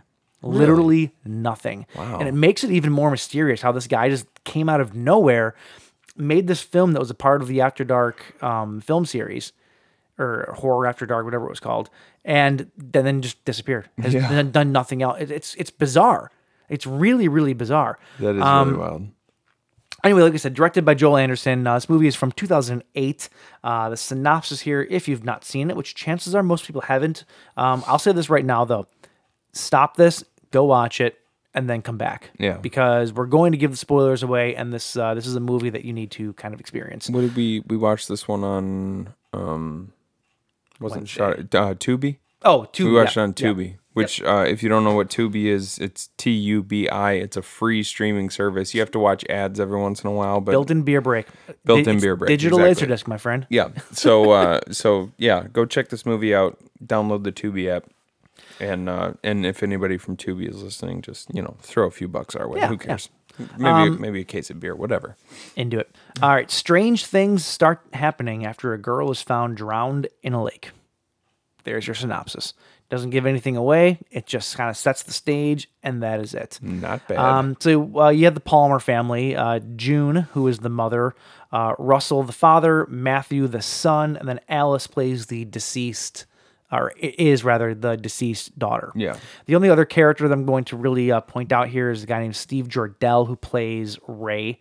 Uh, Ray is a psychic that comes into the story that tries to help the family through uh, what's going on, them trying to figure out what's going on in their house and their lives, you know, the whole deal. yeah. Um, and that's that's pretty much your the breakdown of your your characters there. Um, essentially, what happens without getting into the details because I don't want to just spend time harping through the story itself. Uh, you have a family who uh, comes. They're at a they're at a, A damn. a dam watering hole, if you will. A dam. A dam watering hole, and um, they're swimming, and uh, the daughter doesn't come out of the lake Yeah. she just she just disappears. Yeah. Everybody is there. Her all of her stuff is on shore. She disappears. They can't find her body. Um, it isn't until uh, days later that they end up finding her body. Um, the dad goes and IDs it. The rest of the family weren't there for the ID. Uh, the dad is, and um, so they're grieving. And then the son and people in the house start s- hearing weird things. The dad actually thinks that he sees a ghost of the daughter, and the mom and the son find him. So the son decides to set up video cameras in the house, and he ends up catching pictures basically of a ghost that looks exactly like his sister. Yeah. So then th- that's basically the movie is that trying to figure out what is going on in their house, trying to figure Mm-hmm. out um, what happened to their daughter because they don't know what happened to her. That's There's a lot of unraveling things that happen along the way. You know, unraveling. Unraveling IPA. I'm, I'm gonna I'm gonna I'm gonna keep doing that in all these episodes to Um, That's what they did uh, so well in this movie too. Was um, it never it never takes it to a level that's completely improbable or completely unbelievable. No, not Except- at all. Except for maybe one thing at the end, but the the one thing at the end is done so well and so theories. tastefully that it's like it- it's it's more chilling than it is unbelievable. I you have know what theories I mean? though. I have theories. Um, but yeah, like they, it's it's this movie's kind of a kind of a slow burn, I'd say. it, like I said, it moves at one pace. Right, it's it's a pretty monochromatic it- movie in terms of tone. but it gives you enough like it peppers it peppers the the creepiness and just just enough to where you're constantly sort of getting the chills from it you know what i mean yeah, it's like, it's like once it once it brings you down and you think it's it's about to maybe get boring, something happens to where it kind of brings you back up. You know, Right. it's, it's very good at, at that for sure. yeah they'll like they'll kind of they'll kind of curve off of one thing that was sort of creepy and then they'll be like and it was the last we heard of it until the night of april 29th Oh, I guess it, it, it makes sense to say that this is an Australian movie. australian Yeah. and that was also a terrible No, you, australian your, accent your Aussie accent's good. no it's not Yes, it is. You know who has the best Aussie accent? You, when you're trying to do an Irish. Whenever you try to do an Irish accent, you slip into Aussie for some reason. We were just going out trying to find. We're not trying to find a daughter. We don't know what happened to her. Maybe she was killed by a dingo. That's uh, terrible, right? no, yeah, whatever. That was pretty bad. We're Um, both bad at it. so here's the so here's the thing. Um, the daughter she disappears, and the family doesn't know what happened to her. Um, they come to how do they? How did the the trip to Lake Mungo come into play? That was toward the end of the film. Yeah, um, because she, prior to her death, um, she had already been acting kind of strange. Like they started to find out uh, after her death, like they started to find out little secrets about her that were, you know, she had some dark secrets that nobody really suspected. Nobody even expected that a girl like her would Mm-hmm. Yeah. be involved in certain things. she was like your all American, but the Australian version daughter. right. like like she was just a, g- a Just a good very like innocent, like yeah. good, you know, just a sixteen year old, just yeah, just typical kind of good girl, or so they thought. Mm-hmm. And uh, they find out that she had some weird stuff going on, and then uh, they finally start talking about this trip that she took prior to her death to Lake Mungo with her friends, which was it looks to me like was the area that they were in it was Lake Mungo, so Lake Mungo was actually a dried up lake. That's kind of the impression that I'm getting. yes. Yeah, and it was a school trip, even though they they appeared to be partying. So Yeah, they- I was a so little they bit were- confused about that. It was at were the- night, and they're running around like this I think they were dried the- up lake in Australia, where literally everything can kill you. I think they were the riffraff. Mm. They were running around having a few beverages. And uh, she so what this movie does I, I'm I'm gonna I'm gonna get to what I'm about to say. Uh, but what this movie does so awesomely is intertwining little bits of information from different accounts of, of other people. Like uh, l- you're like um, Like layers of an onion. yeah, like lay, peeling back the layers of an like you think that you've kind of come to a, s- a- a stopping point, and then you go, and then they go, well, there was this trip to Lake Mungo, and then one of her friends said that she had uh, taken some footage that night on her cell phone, and this was back in what was this two thousand? It was like a flip phone. yeah, it was like a flip phone, so it's just shitty, grainy footage out in the middle of the I, remem- desert I remember the days. out in the middle of the desert at night, so it's like really shitty footage. So she caught like a couple seconds of Alice doing something at the the bottom of this little reservoir, and they go, "Well, we have like a couple of identifying images in this picture, so we went." to Lake Mungo to see if we could find what she was doing. And she like they're like it it appeared to us after we went over the the footage time and time again that it looked like she was burying something. Sure. So they do that like they it was a lot of it was kind of cool because i- in like in unsolved mysteries like it's usually the cops trying to figure out the mystery and then they give you the in this movie it was really about the family kind of taking over because the cops had you know it was a girl who drowned in a in a dam like Yeah. that was kind of where their part stopped yeah.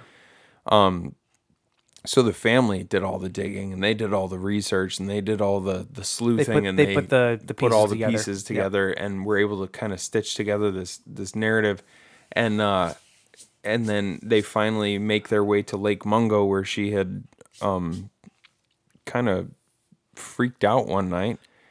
And they were able to find what she was burying, and it turned out to be her cell phone. And Well, and it wasn't get- just- we'll- uh, I What? was gonna say it wasn't just her cell phone. It was like it, she. It was like her favorite necklace. It was her cell phone. It was her wristwatch. It was a couple and like one or two other things. Mm-hmm. Yeah. which will all play a part into a theory that I have. Okay. but um, here's one thing that I will say that I disliked about this movie. Mm. Um, the movie was not cohesive in the sense that you basically the story they tell for the first half of the movie has very little to do with the story they are telling the second half of the movie. There's a lot of things that happen that don't get resolved such that are as- just there as like plot points to get to and then when they get to it they move on to a new plot point. like what? one of the things that they find out is uh, well let's start from the beginning. Um the we we had mentioned that the son and the father started talking. The son felt like he was hearing things. The father actually felt like he saw a ghost of his daughter in their house. I didn't feel like it. Like Well, he he, saw said, it. Like, he, he said actually he said he actually saw it. like at one point. Well, and that ties into it ties into what something that happens at the end too. He's like, "Shoot, I went into her bedroom, Yeah. and she. This is after she was dead." He said, "I was sitting there at the end of her bed, and all of a sudden she walks into the room, Mm-hmm. and she goes and she sits down at her desk, and she starts writing something in her journal or whatever, and then I made I made a sound, because prior to that she acted like she didn't even know he was there. I made a sound, I moved the bed or something, and then all of a sudden she went rigid, and then she stood up and she came at me and she said, "Get out, of my room." Yeah. Uh, And yeah. he and he ran out, Right. crumpled into a mess. The the wife and the daughter, wife and son found him, and and whatever. Um, and then the son also felt like he was hearing things. So like like we- I had mentioned before, the son had set up a bunch of cameras in the house and ended up catching the uh, picture of a ghost. And the first one that he found was uh, he was taking pictures. He got he'd gotten really into photography. Uh, during the time um, while his grieving was going on, that was something that he like dove into, and um, he started taking pictures around the house and uh, he took a picture of uh, his backyard and when he developed the photo there's a picture of his sister standing off to the left hand side of the frame in the backyard Mm-hmm. Yeah, he and had- she's like half transparent or whatever and for all intents and purposes it looks like a ghost yeah. so this is when they get the um, the uh, the psychic involved. He ends up coming to the house to try to help them unravel this ghost, basically, of their daughter. And this is where Ray comes into play. And Ray is uh, Ray is actually a really likable character. Yeah. I like how, um, given his profession of being a psychic, that can be played for yucks a lot of times. Yeah. And he was actually very deadpan. Like even his prof- like his profession was treated very seriously in this movie. Like no one ever made fun of it. No one ever whatever. Like he makes mention of like you know some people don't take don't take me seriously, but like that's as far as it goes. Yeah. And yeah, I I, ki- and I appreciate kind that of about like it. that, Like yeah. he knew that a lot of people didn't take him seriously, but it was just it, And it, it he was, was, what it never was. a It bad was- guy. He right. was never, even though something happens later on in the movie, he's never the bad guy. He's actually always like the, the stand up for for good kind of kind of Yeah. guy. So he's with them, like they're doing um, they're doing a séance at one point in time, and they decide to run a camera again. And in the camera footage from the séance, they see a reflection of the girl in a mirror from the other room, as she's at like like she's in the house. There's also another piece of footage where it runs overnight, and you see her literally walk across the frame, Yeah. back of the hallway there's another piece of footage where they uh, they see her standing behind the couch in the living room, just standing there staring off into space. They never explained that one. Yeah, they did.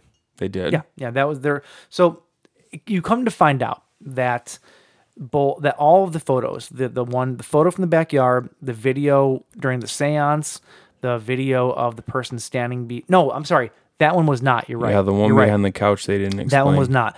Uh, but the one where um, the ghost literally walks past the hallway. So Yeah. three out of the four that they that they find. And then also there was the uh, the Withers video. Well, we'll get there. Yeah. we'll get there. Three out of the four they catch in the house though. Yeah. The um, the son actually comes clean in saying that he set them up. Yeah, he- and he actually he did it because He his- contrived the whole thing because he contrived it, but for a good his- reason. his mother was having such a hard time. Yes. Because his mother didn't actually see the body, because their dad did the identification. Mm. Yeah. Their m- his mother was convinced that maybe it wasn't her, and that maybe she's still out there, and so she was completely unable to let go. Well, this this actually started because first there was a picture out by the the first picture that showed up was out by the the lake, the one taken by Smeet, right? No, that wasn't the first picture. It wasn't. No. Yeah, it was because after after that picture, after he took that picture, that's when the mother became convinced that she was still alive. Yes, I am right about this.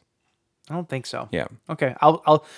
If I'm getting my timeline mixed up, then uh, I'll give you the benefit of the 'Cause doubt here. But I, I think that's what it was. It was there was a picture out by the the the, the dam that was taken by that Smeet guy, and that's where it all started because you could see in the background of the picture, um, that she was there, and then the mom was convinced that she was still alive, and so the son had that's when he did the one in the backyard okay. and made her show up. I okay. Like I said, my That's what I timeline. thought, unless those two are flip flopped. my timeline might be a little a little bit mixed up here, but even the uh, the photo that is taken out by the dam though, Yeah. they were also the son. Right. Like he was out there wearing her hoodie basically, and that's what they caught. However, yeah, we think anyway. We Well, think. We thought.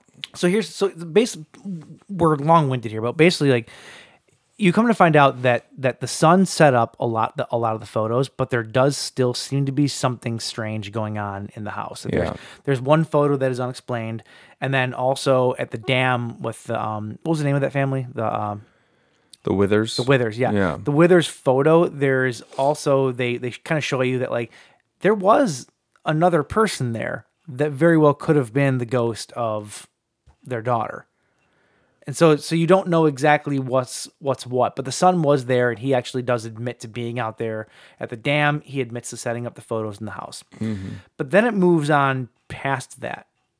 Um, and this is what I'm talking about how like the, the first half of the movie is one story and yeah. then the second half of the movie is another story yeah. and i don't like that it, it's a bit disjointed to me it's it's like it's like they wrote three different endings to happen at three different points in time in the movie and then just like start over from there Okay. it's like we got from the point a to point b cool start over now we got from point b to point c cool start over and then you have c to d Hmm. and it's it's a little bit disjointed in my opinion i still liked it don't get me wrong it's a fun exploration of the story and everything else Hmm. Yeah. but um they could have it could have been smoothed out i think a little bit more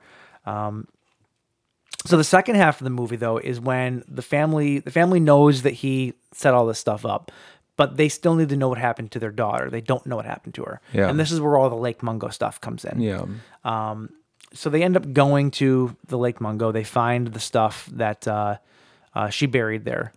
Um, and when they when they find her phone, they plug in her phone and they go to the videos.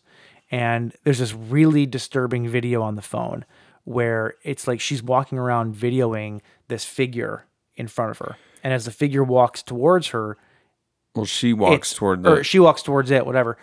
The figure ends up being her. It's the daughter with like a, a like a almost like a bruised eye that's yeah, completely her swelled shut. face is all fucked up. She's yeah. all fucked up, Yeah. and uh, and they kind of they freeze frame on this, and that's the exact same face that she had when the father identified her in the morgue. After she had been underwater for like a day and a half. And they did do a DNA test. They know that was her body. Yeah. You know, whatever. Um, so the the whole the twist of the what the twist at the end is basically how in the fuck did our daughter have herself basically a dead version of herself on video? Well, not I guess not dead, but like yeah. Yeah. Basically. basically a ghost of herself. They even say Right. that at the end. I think that she videoed her, a ghost of herself. Right. And and she at one point in the movie it, it is revealed that she had already gone to see Ray, Mm-hmm. the exact psychic who was helping the family get through this whole thing. Mm-hmm. And, And- Ray Ray didn't tell the family, but Just but I for like cl- yeah, like client But I like Uh, his reason why though, because he goes, "This family needed my help, and if I would have told them that I knew this, Yeah. I would not have been able to help them." Right. And I think that's a very. I actually support his decision on that. Yeah, totally. It was not done in nefarious ways. It was like the guy was a good dude. Right. Um so and and she she even kind of she connects the dots at the end of the movie because you start to see this footage of when she went to talk to Ray and she says uh, like yeah, sorry. she says very vaguely to him uh uh, I feel like how, how did she put it? Like I feel like something bad is coming for me. Like it's already happened, but I some- haven't seen some- it yet. or- yeah, or something bad has already happened to me, but now it's just trying to catch up to me. yeah. And Which is a that's very got- it's an interesting scene. and it's almost it's almost like she had a premonition of her own death and then it was confirmed by the video of her literally Yeah. seeing a, like a ghost of herself Yeah. So let's let's jump into that. So we've we've pretty much given you the story and the I think most of the main things that happened. Um, the only thing that we didn't touch on there. So watch the movie and this will make sense. but there is one video that when it was proved to be fake by the sun. It's the video of of uh, when the figure walks across the hallway. Right. Um, it's like a blurred blurred image of the of the, of the, the quote unquote ghost walking across the hallway, but it's the sun. However, you and I noticed the very first time that we saw it that all the way over to the right hand side of the screen, there's another figure in there. Yeah. They, they pay no attention to the first time around. Right, right. Well, you come to find out that that wasn't a ghost, which we thought it was a ghost. It was the neighbor, which the neighbor kind of pops up out of nowhere, but you you come to, to realize that the neighbor had broken into the house after she disappeared looking for a videotape that he and his wife made with 16 year old Alice doing the deed yeah basically. Yeah.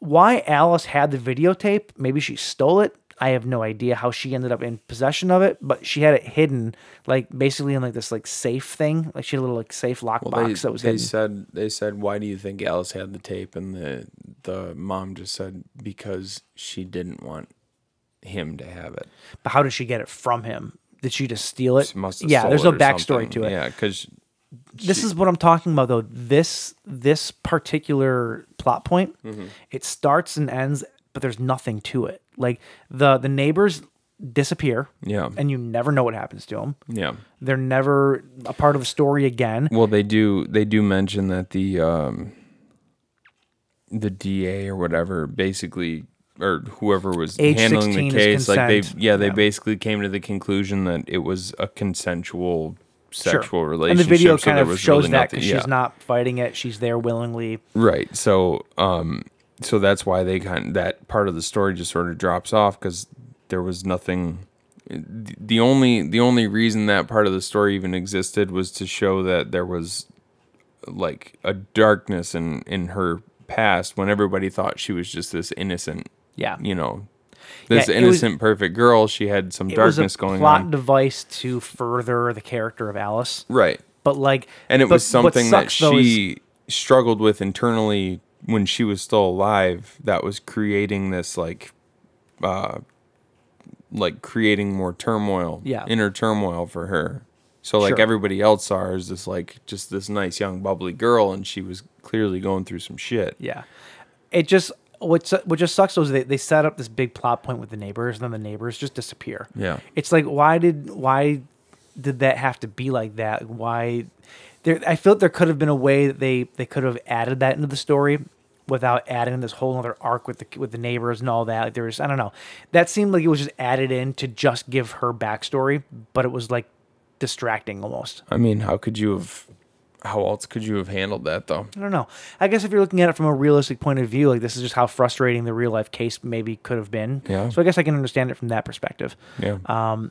Anyway, though, so here's I'm gonna get into some of my theories yeah let's here. get yeah I there I- to me there's there's two or three different ways. I think I've talked myself out of one of these, but there's two or three different ways that I feel like this movie could go down.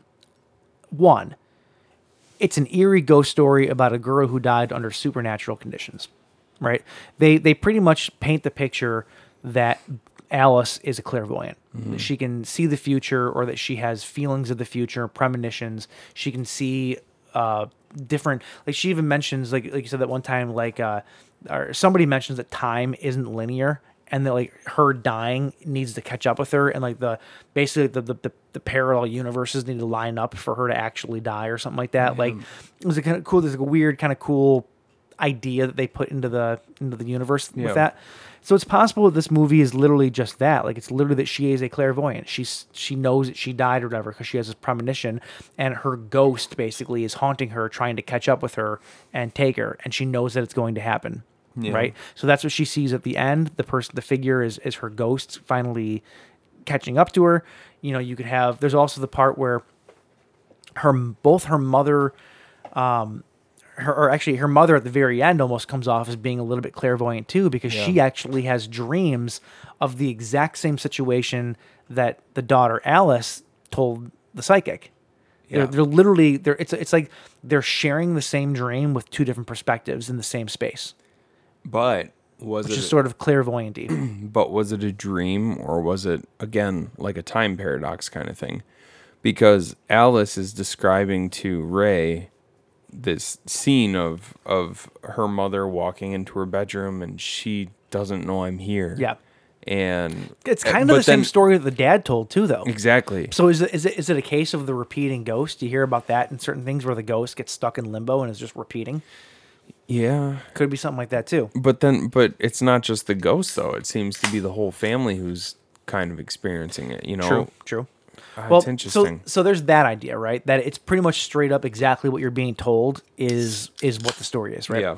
But then there's the story of this, when and I subscribe to this more often, or uh, way more, uh, Way more. way more. uh, this is a story about grief.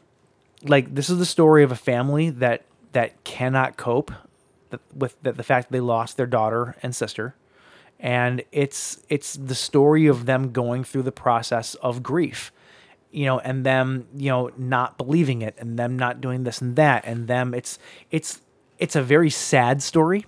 It's Yeah. very human. It's Yeah. very like like the like the mom sort of goes into like a, a state of crazy because she can't process. Yeah. And so what you're what you're seeing and what they're describing are all things that like they sort of made up in their own heads as a way to to process that grief and it's just a very sad story that this accident happened they lost their daughter they can't come to grips with it and so it's like they're making up these stories as a way to make sense of it and what we're seeing and the movie basically is like a um uh, like a like a version of their story right you're Yeah. seeing it from their point of view so to speak But then, how would you explain certain things that never really have an explanation? like like uh, they never really explain away the uh, there's there's a point in time where uh, the family goes away. It, I think it was when they were at Lake Mungo looking for her phone.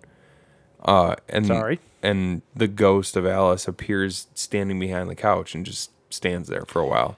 Yeah. And then at the end, when the brother admitted that he had um, superimposed the picture of Alex in that uh, Alice. or Alice, sorry, in the uh, the backyard photo. But then you look off to the right hand side, Mm-hmm. one thing we didn't mention there is Yeah. she actually is in that photo just way off It's to the right sleight hand of- side, sleight of hand in the Yeah, road they that- bring yeah. your attention to the obvious ghost that's standing in the middle of the backyard. But then if you look off to the edge, like where the garden is, she's sitting on a little bench Mm-hmm. well by the i garden. think i think that it's actually possible that maybe there's a little bit of both going on like if you do believe in the concept of ghosts because the very very last shot of the movie is a shot of the father and the s- or the, the mother father son in front of their old house before they move out of it and then there's like this really just it's super ghostly but there's a figure in the window like Yeah. she's still there Yeah. and so if you do believe in the idea of ghosts it's possible that maybe she was a ghost maybe she was there with the family in spirit it's possible excuse me but everything else that was going on though was just kind of figments of their imagination and it's, it's their way of grieving i think that's m- really more what it is i think that but this is a story of grief it's a story of you know certain things happened and you're basically watching them go through all the different stages of grief through this this unfolding story is what it is maybe that's why certain things don't make sense because when you're going through you know, it's why there's so many start and stops. It's because you've gotten through this part. Okay, now you got to go through this part. Okay, whatever. It's very, very possible. Here's the other theory that I have, similar to the first one, but I, I actually backtrack this a little bit, but I want to put it out there anyway. Is it possible that Alice committed suicide in the lake? that thought had crossed my mind. the one thing that doesn't make sense though is if she did that, if she drowned herself in the lake, right? Yeah. Because it does speak to her having a lot of like mental and not not instability, but but mental um like mental health, like bad mental health. Like the whole story paints her in that picture. She she had this this arrangement or whatever it was with her neighbors. You know, maybe she was blackmailed into that. Maybe there's circumstances that, w- that are not even touched because you have no idea why she did it. Yeah. And it's, it's possible that she her mental health was so bad because she knew that she had done this and she was depressed and she hated herself for it. The whole the whole her burying her most prized possessions for somebody to find Mm. makes a lot of sense if you are planning on on ending your life. Yeah. You want to leave the things that mean the most to you behind so that somebody finds them so that it can get back to your family. That makes sense Yeah. um, in terms of what they saw on the camera is it is it at all possible that maybe one of her friends had her phone and and were like walking up on her because they said that she had walked away maybe she dropped her phone or something like that you know i, I mean I, i'm conjecture it's all pure conjecture here but like Yeah. what if somebody else was filming and the reason that they saw her the way they did only the dad describes the way that she looked which is important because the dad was the only one that saw uh, her body when they recovered it Describes the way that she looked. with like the the bruised up eye and all that stuff. Well, they had actual pictures of it though. They showed real pictures of They the did. body. They they of the body itself, yes. Yeah. And they did show the footage from the video camera too. I guess what I'm wondering though is is it possible that the because the dad's the only one that kind of describes the two the same way. Mm-hmm. Is it possible that, that that's just the way that the last time he saw his daughter was in that state? So when he saw her on the screen, like that's what he remembered her by. So that's how he's describing it Like when they see the footage. Maybe I'm off of reaching her- here. Yeah. a little bit. I don't know. Yeah, I I don't disagree that the movie could be about you know the stages of grief, but Yeah. uh, I also I I do think that there's like the supernatural stuff. I don't think that the supernatural stuff is just perceived. I think that there's definitely something going on. It could be. It could be. Well, there's just too many hard pieces of evidence that are not I, explainable. I think that it's I think that there's I think that there's almost like um like you have red, right? Story red, which is like the story of grief. yeah Then you have story blue that is the the supernatural story, right? And I think they overlap like just just a little bit to where it makes uh what is that green? Purple. Purple. Fucking colors, man. that little bit of purple is what you end up getting on screen. yeah And I think that you can it's it's kind of designed to maybe be a little bit of both, you know? Yeah. And you can take from it what you get. yeah And in that, I think that it's a genius story. yeah I think that it's so well done. And the fact that this director literally like appeared and then disappeared after this movie Yeah, is that's also bizarre. creepy. um it kind of adds to it, you know, to be honest with you. yeah Um, I don't know. I I really enjoyed this movie. I it's um it's not going to be for everybody. Like if you are just like a horror fan that just loves a mile a minute violence or scares or jumps whatever, like this is not.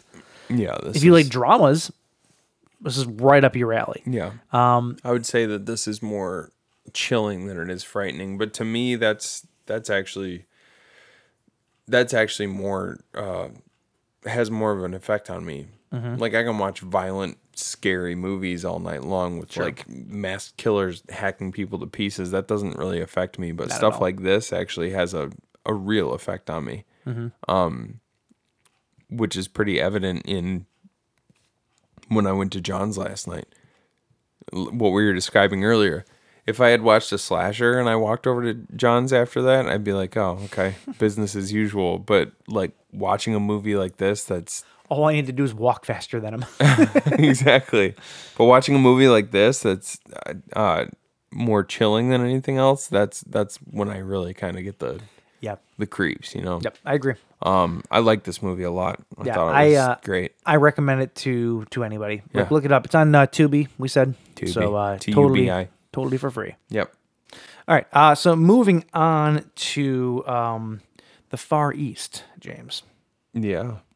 Japan, to be more s- specific. The Deep South. Uh, I'm not going to. what? It's a little, Doesn't little even make any sense. a little Nicky reference.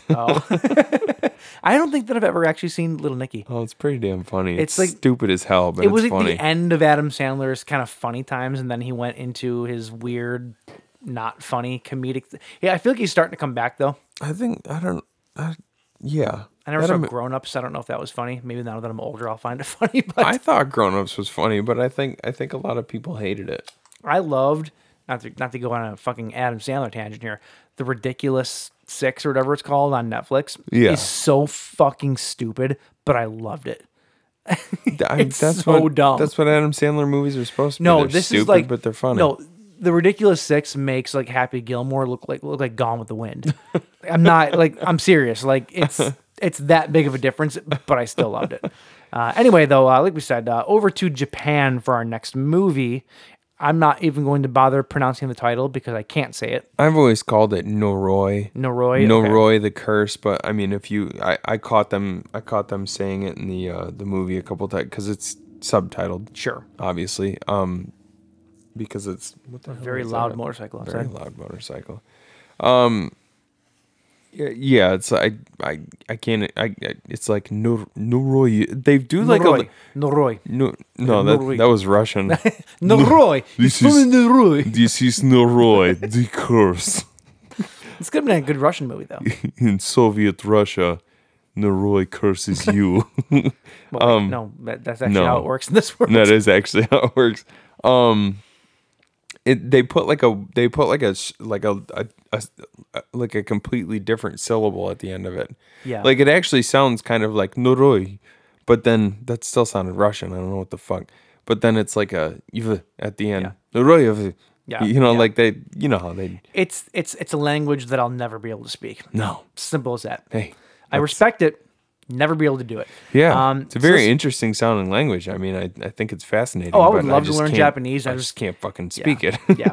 Um, so this movie's from 2005, uh, directed by a guy named Koji Shirarashi, uh, who also directed the uh, more recent Sudoku, not Sudoku, uh, Sadako versus Kayato, which is basically The Grudge versus The Ring. Right. It's the two. It's the two ghosts from from those movies. Yeah. I never saw it. Um, which one day we're going to do a Ring or a Grudge retro. You just need to because I need to watch the original Japanese ones. You and just I need want to dive rewatch into the some. new ones. you and- hate J horror. I know. I- I need At to least get you over it. say you do, but you also say that you hate. What was uh? You also say that you hated uh, Young Modern. and I came around to it. Sure, came around hey, to it. Hey, man, I also eat Dijon mustard now. Going so- going Well, back to in last thi- week's uh, in things. Going back to last week's discussion about Silverchair. All right, a which- documentary. which we could get into again. If we're you not want. going to. A documentary filmmaker explores seemingly unrelated paranormal incidents connected by a legend of an ancient demon called the. Kakutaba. Like, yeah, another word I can't say. Uh, you just said Um, Ka- Oh. it. Kakutaba. Kakutaba. I I can't say it. Look at that. Hey, give me a star. All right. Um. So the, the basically the one main character in this is uh, Masafumi Kobayashi. Yeah, Um. Thank you, Iron Chef. Kobayashi. that's the only reason you can say Kobayashi. no, Kobayashi's the hot dog guy. right? Uh, yeah, yeah, Yeah, yeah. Uh-huh. Mm. Kobayashi's the hot dog guy. Morimoto is who I'm thinking of. Completely different. Doesn't even sound the same. Look at you. You're practically know. Japanese. hey man, thanks.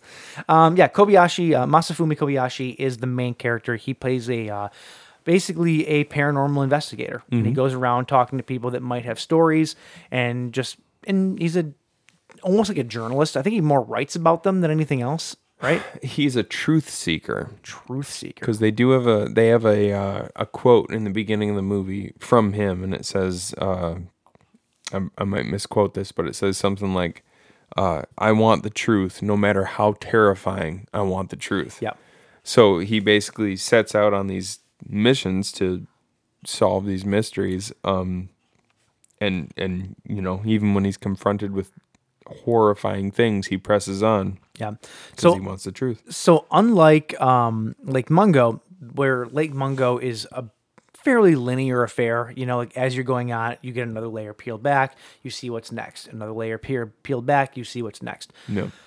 This movie's a little bit different in that the first half of the movie, it's a two hour long movie. The first half of it is all unrelated incidences. Like Seemi- se- it's basically him going to seemingly- different things. seemingly disconnected clips from like TV shows and uh, different clips of him going to talk to people and stuff like that.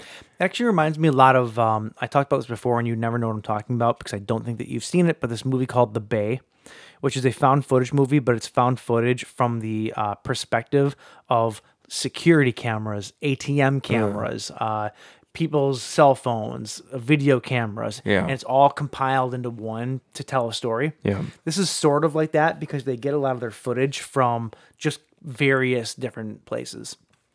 Yeah, like there's a there's a, f- a couple clips from Japanese uh, Game variety shows. Yeah. Um, one from a random interview that Kobayashi did uh, after after doing one of his investigations, and that's where you is that where you first meet uh, Hori-san, Mr. Hori. Um, maybe. I think that's where you I forget the first time that you see him actually. or no the first time you meet him is when that uh the uh that uh female So when they're on talk stage. show host Yeah, yeah, and yeah. she goes to And he like she goes bum to- rushes her on stage practically. well no no no that's that was the second time the first time is when that little the the the uh um the girl from the tv show goes to Uh, interview Kana? him at his house no not kana no He's a little girl, well she was a little girl but little in stature. yeah she goes to interview him at her house Yes, yes. and yes. she's kind of playing it off as like, "Oh, this is so exciting! I'm gonna go talk to a super psychic." And then when he's Mm-hmm. when she's inside, she gets completely that's right. like that's right. freaked out by him. Yeah, I I will say this, um, and I mean this with all due respect. All due respect. It's a cultural barrier. I'm saying this as a dumb American. But watching the types of TV variety shows that are that are going on across the seas, what the fuck, Japan? You have a variety show where you're putting kids through strenuous mental situations. And then in the and then That's in the abuse. like that is abuse of children. and then in the middle of it all, you just have some guy yelling like really excitedly about stuff. It'd be like if we put a bunch of kids into a room and you made them do strenuous tasks, and Yes. then in the middle you'd just be in the middle you'd just be like, "Let's see what they've done." yeah, it's it- it's uh it's like it was uncomfortable almost sort of. It's like 'cause it's so weird from a from a from an a, an a western eye viewpoint. Like Yeah. it's just so weird. Like, it's it's bizarre. I love Japan. I love how bizarre Japan is to me. And I said, I mean it with all due respect. I just don't get it. Well, there's some fantastic things that come out of Japan culturally that like have been sort of adopted here in the U.S. That like when you see it, it's still kind of to our to our American sensibilities, still strange but completely awesome. Like you baby, know? like baby metal. like baby metal, sure. uh, but yeah, it's it it's just a it's just a difference in cultures, but something that I can completely appreciate. And there's it's it's crazy because eh, when you think about it, like you think about uh, you can think about like the more traditional aspects of Japan. Like the beautiful architecture and the traditionalism, like the you know, uh, um, like what you just like you you said you said at one point in the movie you're like it's kind of weird because you look at some of this stuff and us as dumb Americans we like we we think of Japan and we think like people sitting around a table on a floor on the floor Yeah. uh like very formal and everything and then you is, see these But this is what we're seeing it through a lens, though. A lot of times we're seeing it through the lens of Americans recreating what Japanese life is. cinema So, well, we- yeah, yeah, yeah, through the lens. Yeah. yeah. When we're when you're watching this, though, this is a Japanese-made movie, and and this sounds really, really dumb. Every time that I have seen like just Japanese home life, if you will, it's like when they when they eat meals, it's a very shallow table on the ground, and they're sitting on uh, like a cushion, basically on the ground in, in front of the in front of the table, eating whatever they're eating with chopsticks and whatever, like very traditional Japanese. When they sleep, it's mats on the ground. A lot of people are, uh, there's usually a couple people next to each other. This is all just like what I've seen in movies. And, and I'm not even talking about like necessarily period pieces or anything. Like even a more like, I want to say modern version of Japan. I feel like that's what you normally see. Whereas this one, well and there's still I yeah, There's still that a little that bit, still but, like- happens definitely in Japan and like uh one thing that I've never seen though is the, the one the uh the, the the Japanese son in in one of the stories. He was just, he was eating whatever he was eating with a metal spoon. Yeah. I don't I don't think I've ever seen like Japanese in, in Japan eat with a spoon before.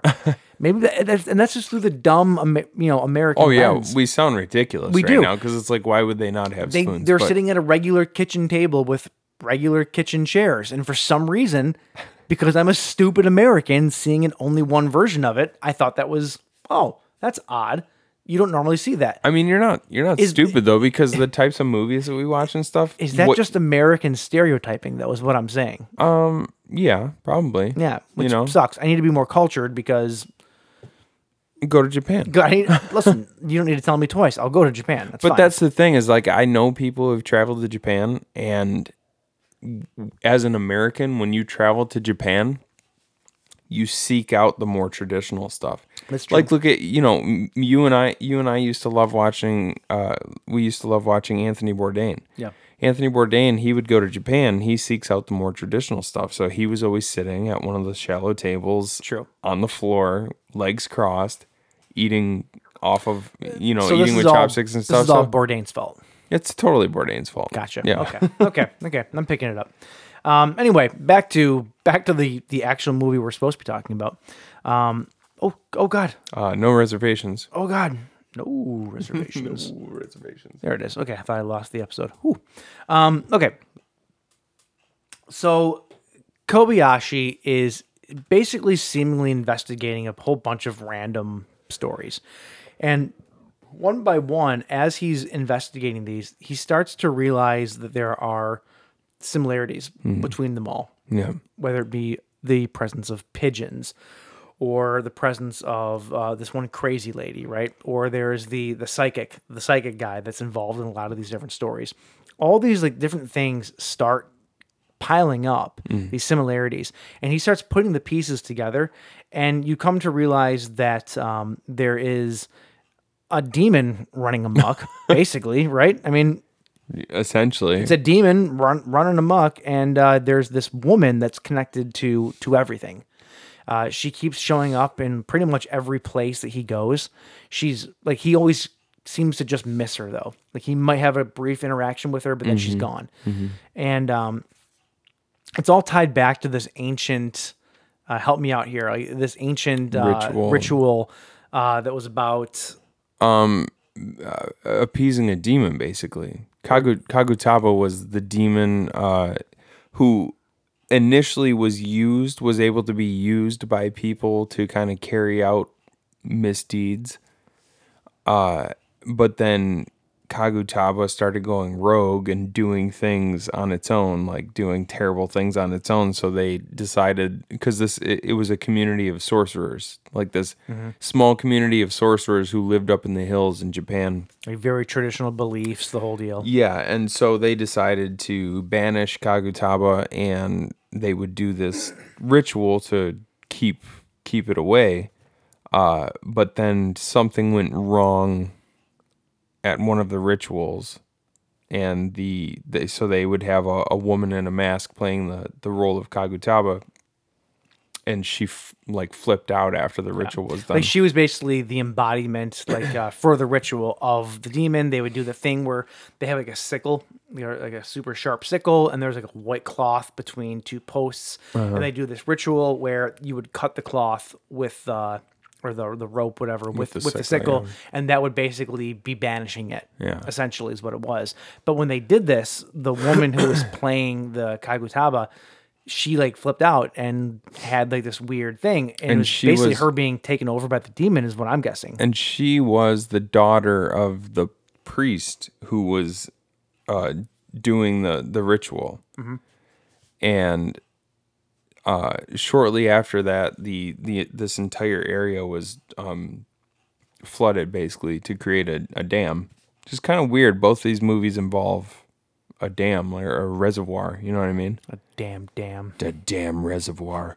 Go to the damn store and ask some damn questions. um, I love that movie. but uh, uh, so the the rest of the movie is uh, is, is Kobayashi kind of trying to figure out. There's like the idea of Kagutaba really doesn't even come up until way later in the movie, but he just starts to see all these weird connected um, uh, occurrences between seemingly random Yeah. Well, uh, occurrences. You know, like they're and You- and you he starts to mentioned- kind of draw the string between between each one of them and uh, and whittles it down. And you're actually seeing all of this. This is a documentary that he made. it's almost in real time. Well, in the beginning of the movie, they let you know that the man who made the movie that you're about to see his his uh, house burnt down and he's been missing ever since. Yeah, so that kind of that kind of sets it up to where, where it's like you want to pay attention to sort of everything that's going on. Right, because you know you're working up to basically him disappearing and his house burning down. Yeah, and you would you had mentioned to me because you had seen this movie before. You actually mentioned to me like the the first hour is a little bit slow in that It's it- not it's so- it's ground it's it's laying the foundations though. The first hour is It's not laying s- the foundation for the whole movie. It's not so much slow as it is like if you were just a casual viewer, you would be like, "This is a bunch of nonsense," because Yeah. it's it's like It's a whole bunch of unrelated. it's probably stuff. 15 scenes Yeah. of unrelated things Yeah. The thing seemingly is, though- the but thing is, then though, eh, but then they it's start to not, thread though. the things together and you go oh They shit thread like, it though from the very beginning, but you don't you don't really pick up on it You don't until a realize little bit it's later being because threaded, yeah. you don't realize that like parts like one, three, and four and two yeah connect in that in that order until you have like part six if that, if that makes sense you know it, it's all very you have to kind of see it all to start stringing it together in the order that it makes sense you know what's kind of interesting um, and, too it's, and it's kind of fascinating and i loved it you know what's kind of interesting too this this just popped into my head um if i might the way that they string it together if you think about the uh the knots that are very prevalent in this movie like they keep coming across these ropes sort of knotted in these weird intricate designs and stuff it's kind of like that kind of like you follow a thread and then eventually it loops back to the previous portion of the rope and then it goes off trails off into a linear course again and then suddenly loops back Sure. like it's kind of yeah it's kind of what they're doing in this movie like they pretty give much you a visual representation of yeah how the they give story you goes, like a yeah. little they give you a little piece of rope and you follow it for a little while and then all of a sudden it loops back to the previous piece of rope and then Mm-hmm. you go for straight again and it's it's kind of exactly what they do throughout the entire movie Yeah, and it's a really good way of doing it because, like I said, it it it sets up the whole first hour of the movie sets all the groundwork basically for the second half of the movie. Yeah. to where the second half only makes sense if you've seen the first. Like, you Right, can't. right. I mean, it's probably any movie, but like, but you get what I'm saying though. Like, it's you you they're very it's very important. As much as the the first half might seem trivial, it's all very very important because it all ends up going back to it. Right. Like everything has a purpose. Um, and I kind of like it. I, I like the character of Kobayashi. Like he was, um, he was believable as like a dude that was just put on this path of exploration of this mystery. Yeah. Like, and you believe him. Like he's he's literally just doing his best. He's not like a, he's not like a superhero. He's not like a, a larger than life character. He's just a dude. he's pretty clearly freaked out by some of the things that he's seeing Oh, but he's yeah. also so compelled to figure out what the hell is going on that Which I he's- love about that his character, he'll push yeah. through that fear mm-hmm. uh yeah that was really cool if I was half the man he was, we couldn't even. You didn't even want to be in a house hearing a fucking floorboard creaking. Yet here's this dude. Here's the thing, though. I told you I'm, I wouldn't be a good solo ghost hunter, but Kobayashi had a cameraman with him the whole time. true. if I had That's a true. cameraman following me around, I and might you know, be you- all right. and you know, you got to look like you have a big pair when you're walking around with a camera on you. exactly. You're, you're gonna do better. Yeah. um, yeah. So, uh, it, it's really you and I were watching this movie last night. It was the first time that I had watched it since the first time that I watched it, which was n- There's nothing like the first time. James. roughly nine years ago because I watched it shortly after my son was born. Uh, eight and a half years, whatever. I watched it on. Mm-hmm. Fuck's sake, he's eight and a half already. Yeah, isn't it crazy? Jesus Christ. I watched it on YouTube the first time. I told you about it eight and a half years ago. Uh, I've told you repeatedly since then to watch it, but you never did. Eh. So I finally found an excuse for you to watch it. Um, but we were watching it. We're like, "There's it's, this is going to be a hard movie to talk about on the podcast because kind of is, yeah. There's so many threads to follow. Yeah, it's So much that happens in this movie. it would be it, we would be here for three episodes trying to explain it from start to finish. There's Yeah. there's, there's just so many threads to follow, so we're not even gonna bother. this one's on on Shutter. Yeah, Five bucks a month. I Why will don't say you have this: it? I'm a bit disappointed that the quality of the movie on Shutter is pretty shitty. Actually, Yeah, I do. So the quality on Shutter is essentially the same quality of what I watched on YouTube eight and a half Yeah. years ago. what so. sucks is that they have white subtitles that are laid on top of white Japanese subtitles for I would say sixty percent of the movie. Good portion of the movie. and though. it's really hard to read at times. Yeah. Like we watched it a little bit later, my eyes were tired. I was like squinting a lot to kind of read it, and it kind of sucks because I feel like this movie deserves to have an updated version. It deserves to have a more high Definitely. def. You know, redo the subtitles, make them make sense. You know, all that stuff. Yeah. Because this is a really great movie. It really is. It's um, if you're if you're into in, like intriguing storylines and uh, and you like a good mystery, you like a good and some who done it. And And I mean, so- these these are both kind of who whodunits in the way because you're trying to figure out well who, this who done what. this movie definitely gets into some like pretty pretty freaky stuff toward the end Yeah. too. Like Yeah, it there's does. some there's some moments where you definitely get the chills. Uh, the, the mound of babies. the mound of babies is definitely one of those. I'm gonna leave it at that. the the scene that happens kind of after so the credits for the movie start to roll for about 30 seconds and then it cuts into a different scene which is basically uh you find out at least a portion of Kobayashi's fate and that whole that whole like 5 minute scene I had the goosebumps Yeah. during that entire thing because it kind of it's kind of the culmination of everything that you've seen throughout the entire movie and it involves uh Ho- hori-san he's come back he's like escaped the mental hospital it involves kobayashi and his wife it involves the little boy that they adopted which we didn't even get into any of that no, Mm-hmm. uh, it involves kana we didn't really even get into her Yep. character kana's a huge part She- of the she- movie She, is. She's basically a psychic, and she is part of the whole overarching story. right Yeah, I'll leave it at that. but There's she, so much more to it, but there's we can't get into it all. but that whole that whole last scene like with uh like hori hori-san coming in and you think he's just a nut job yeah.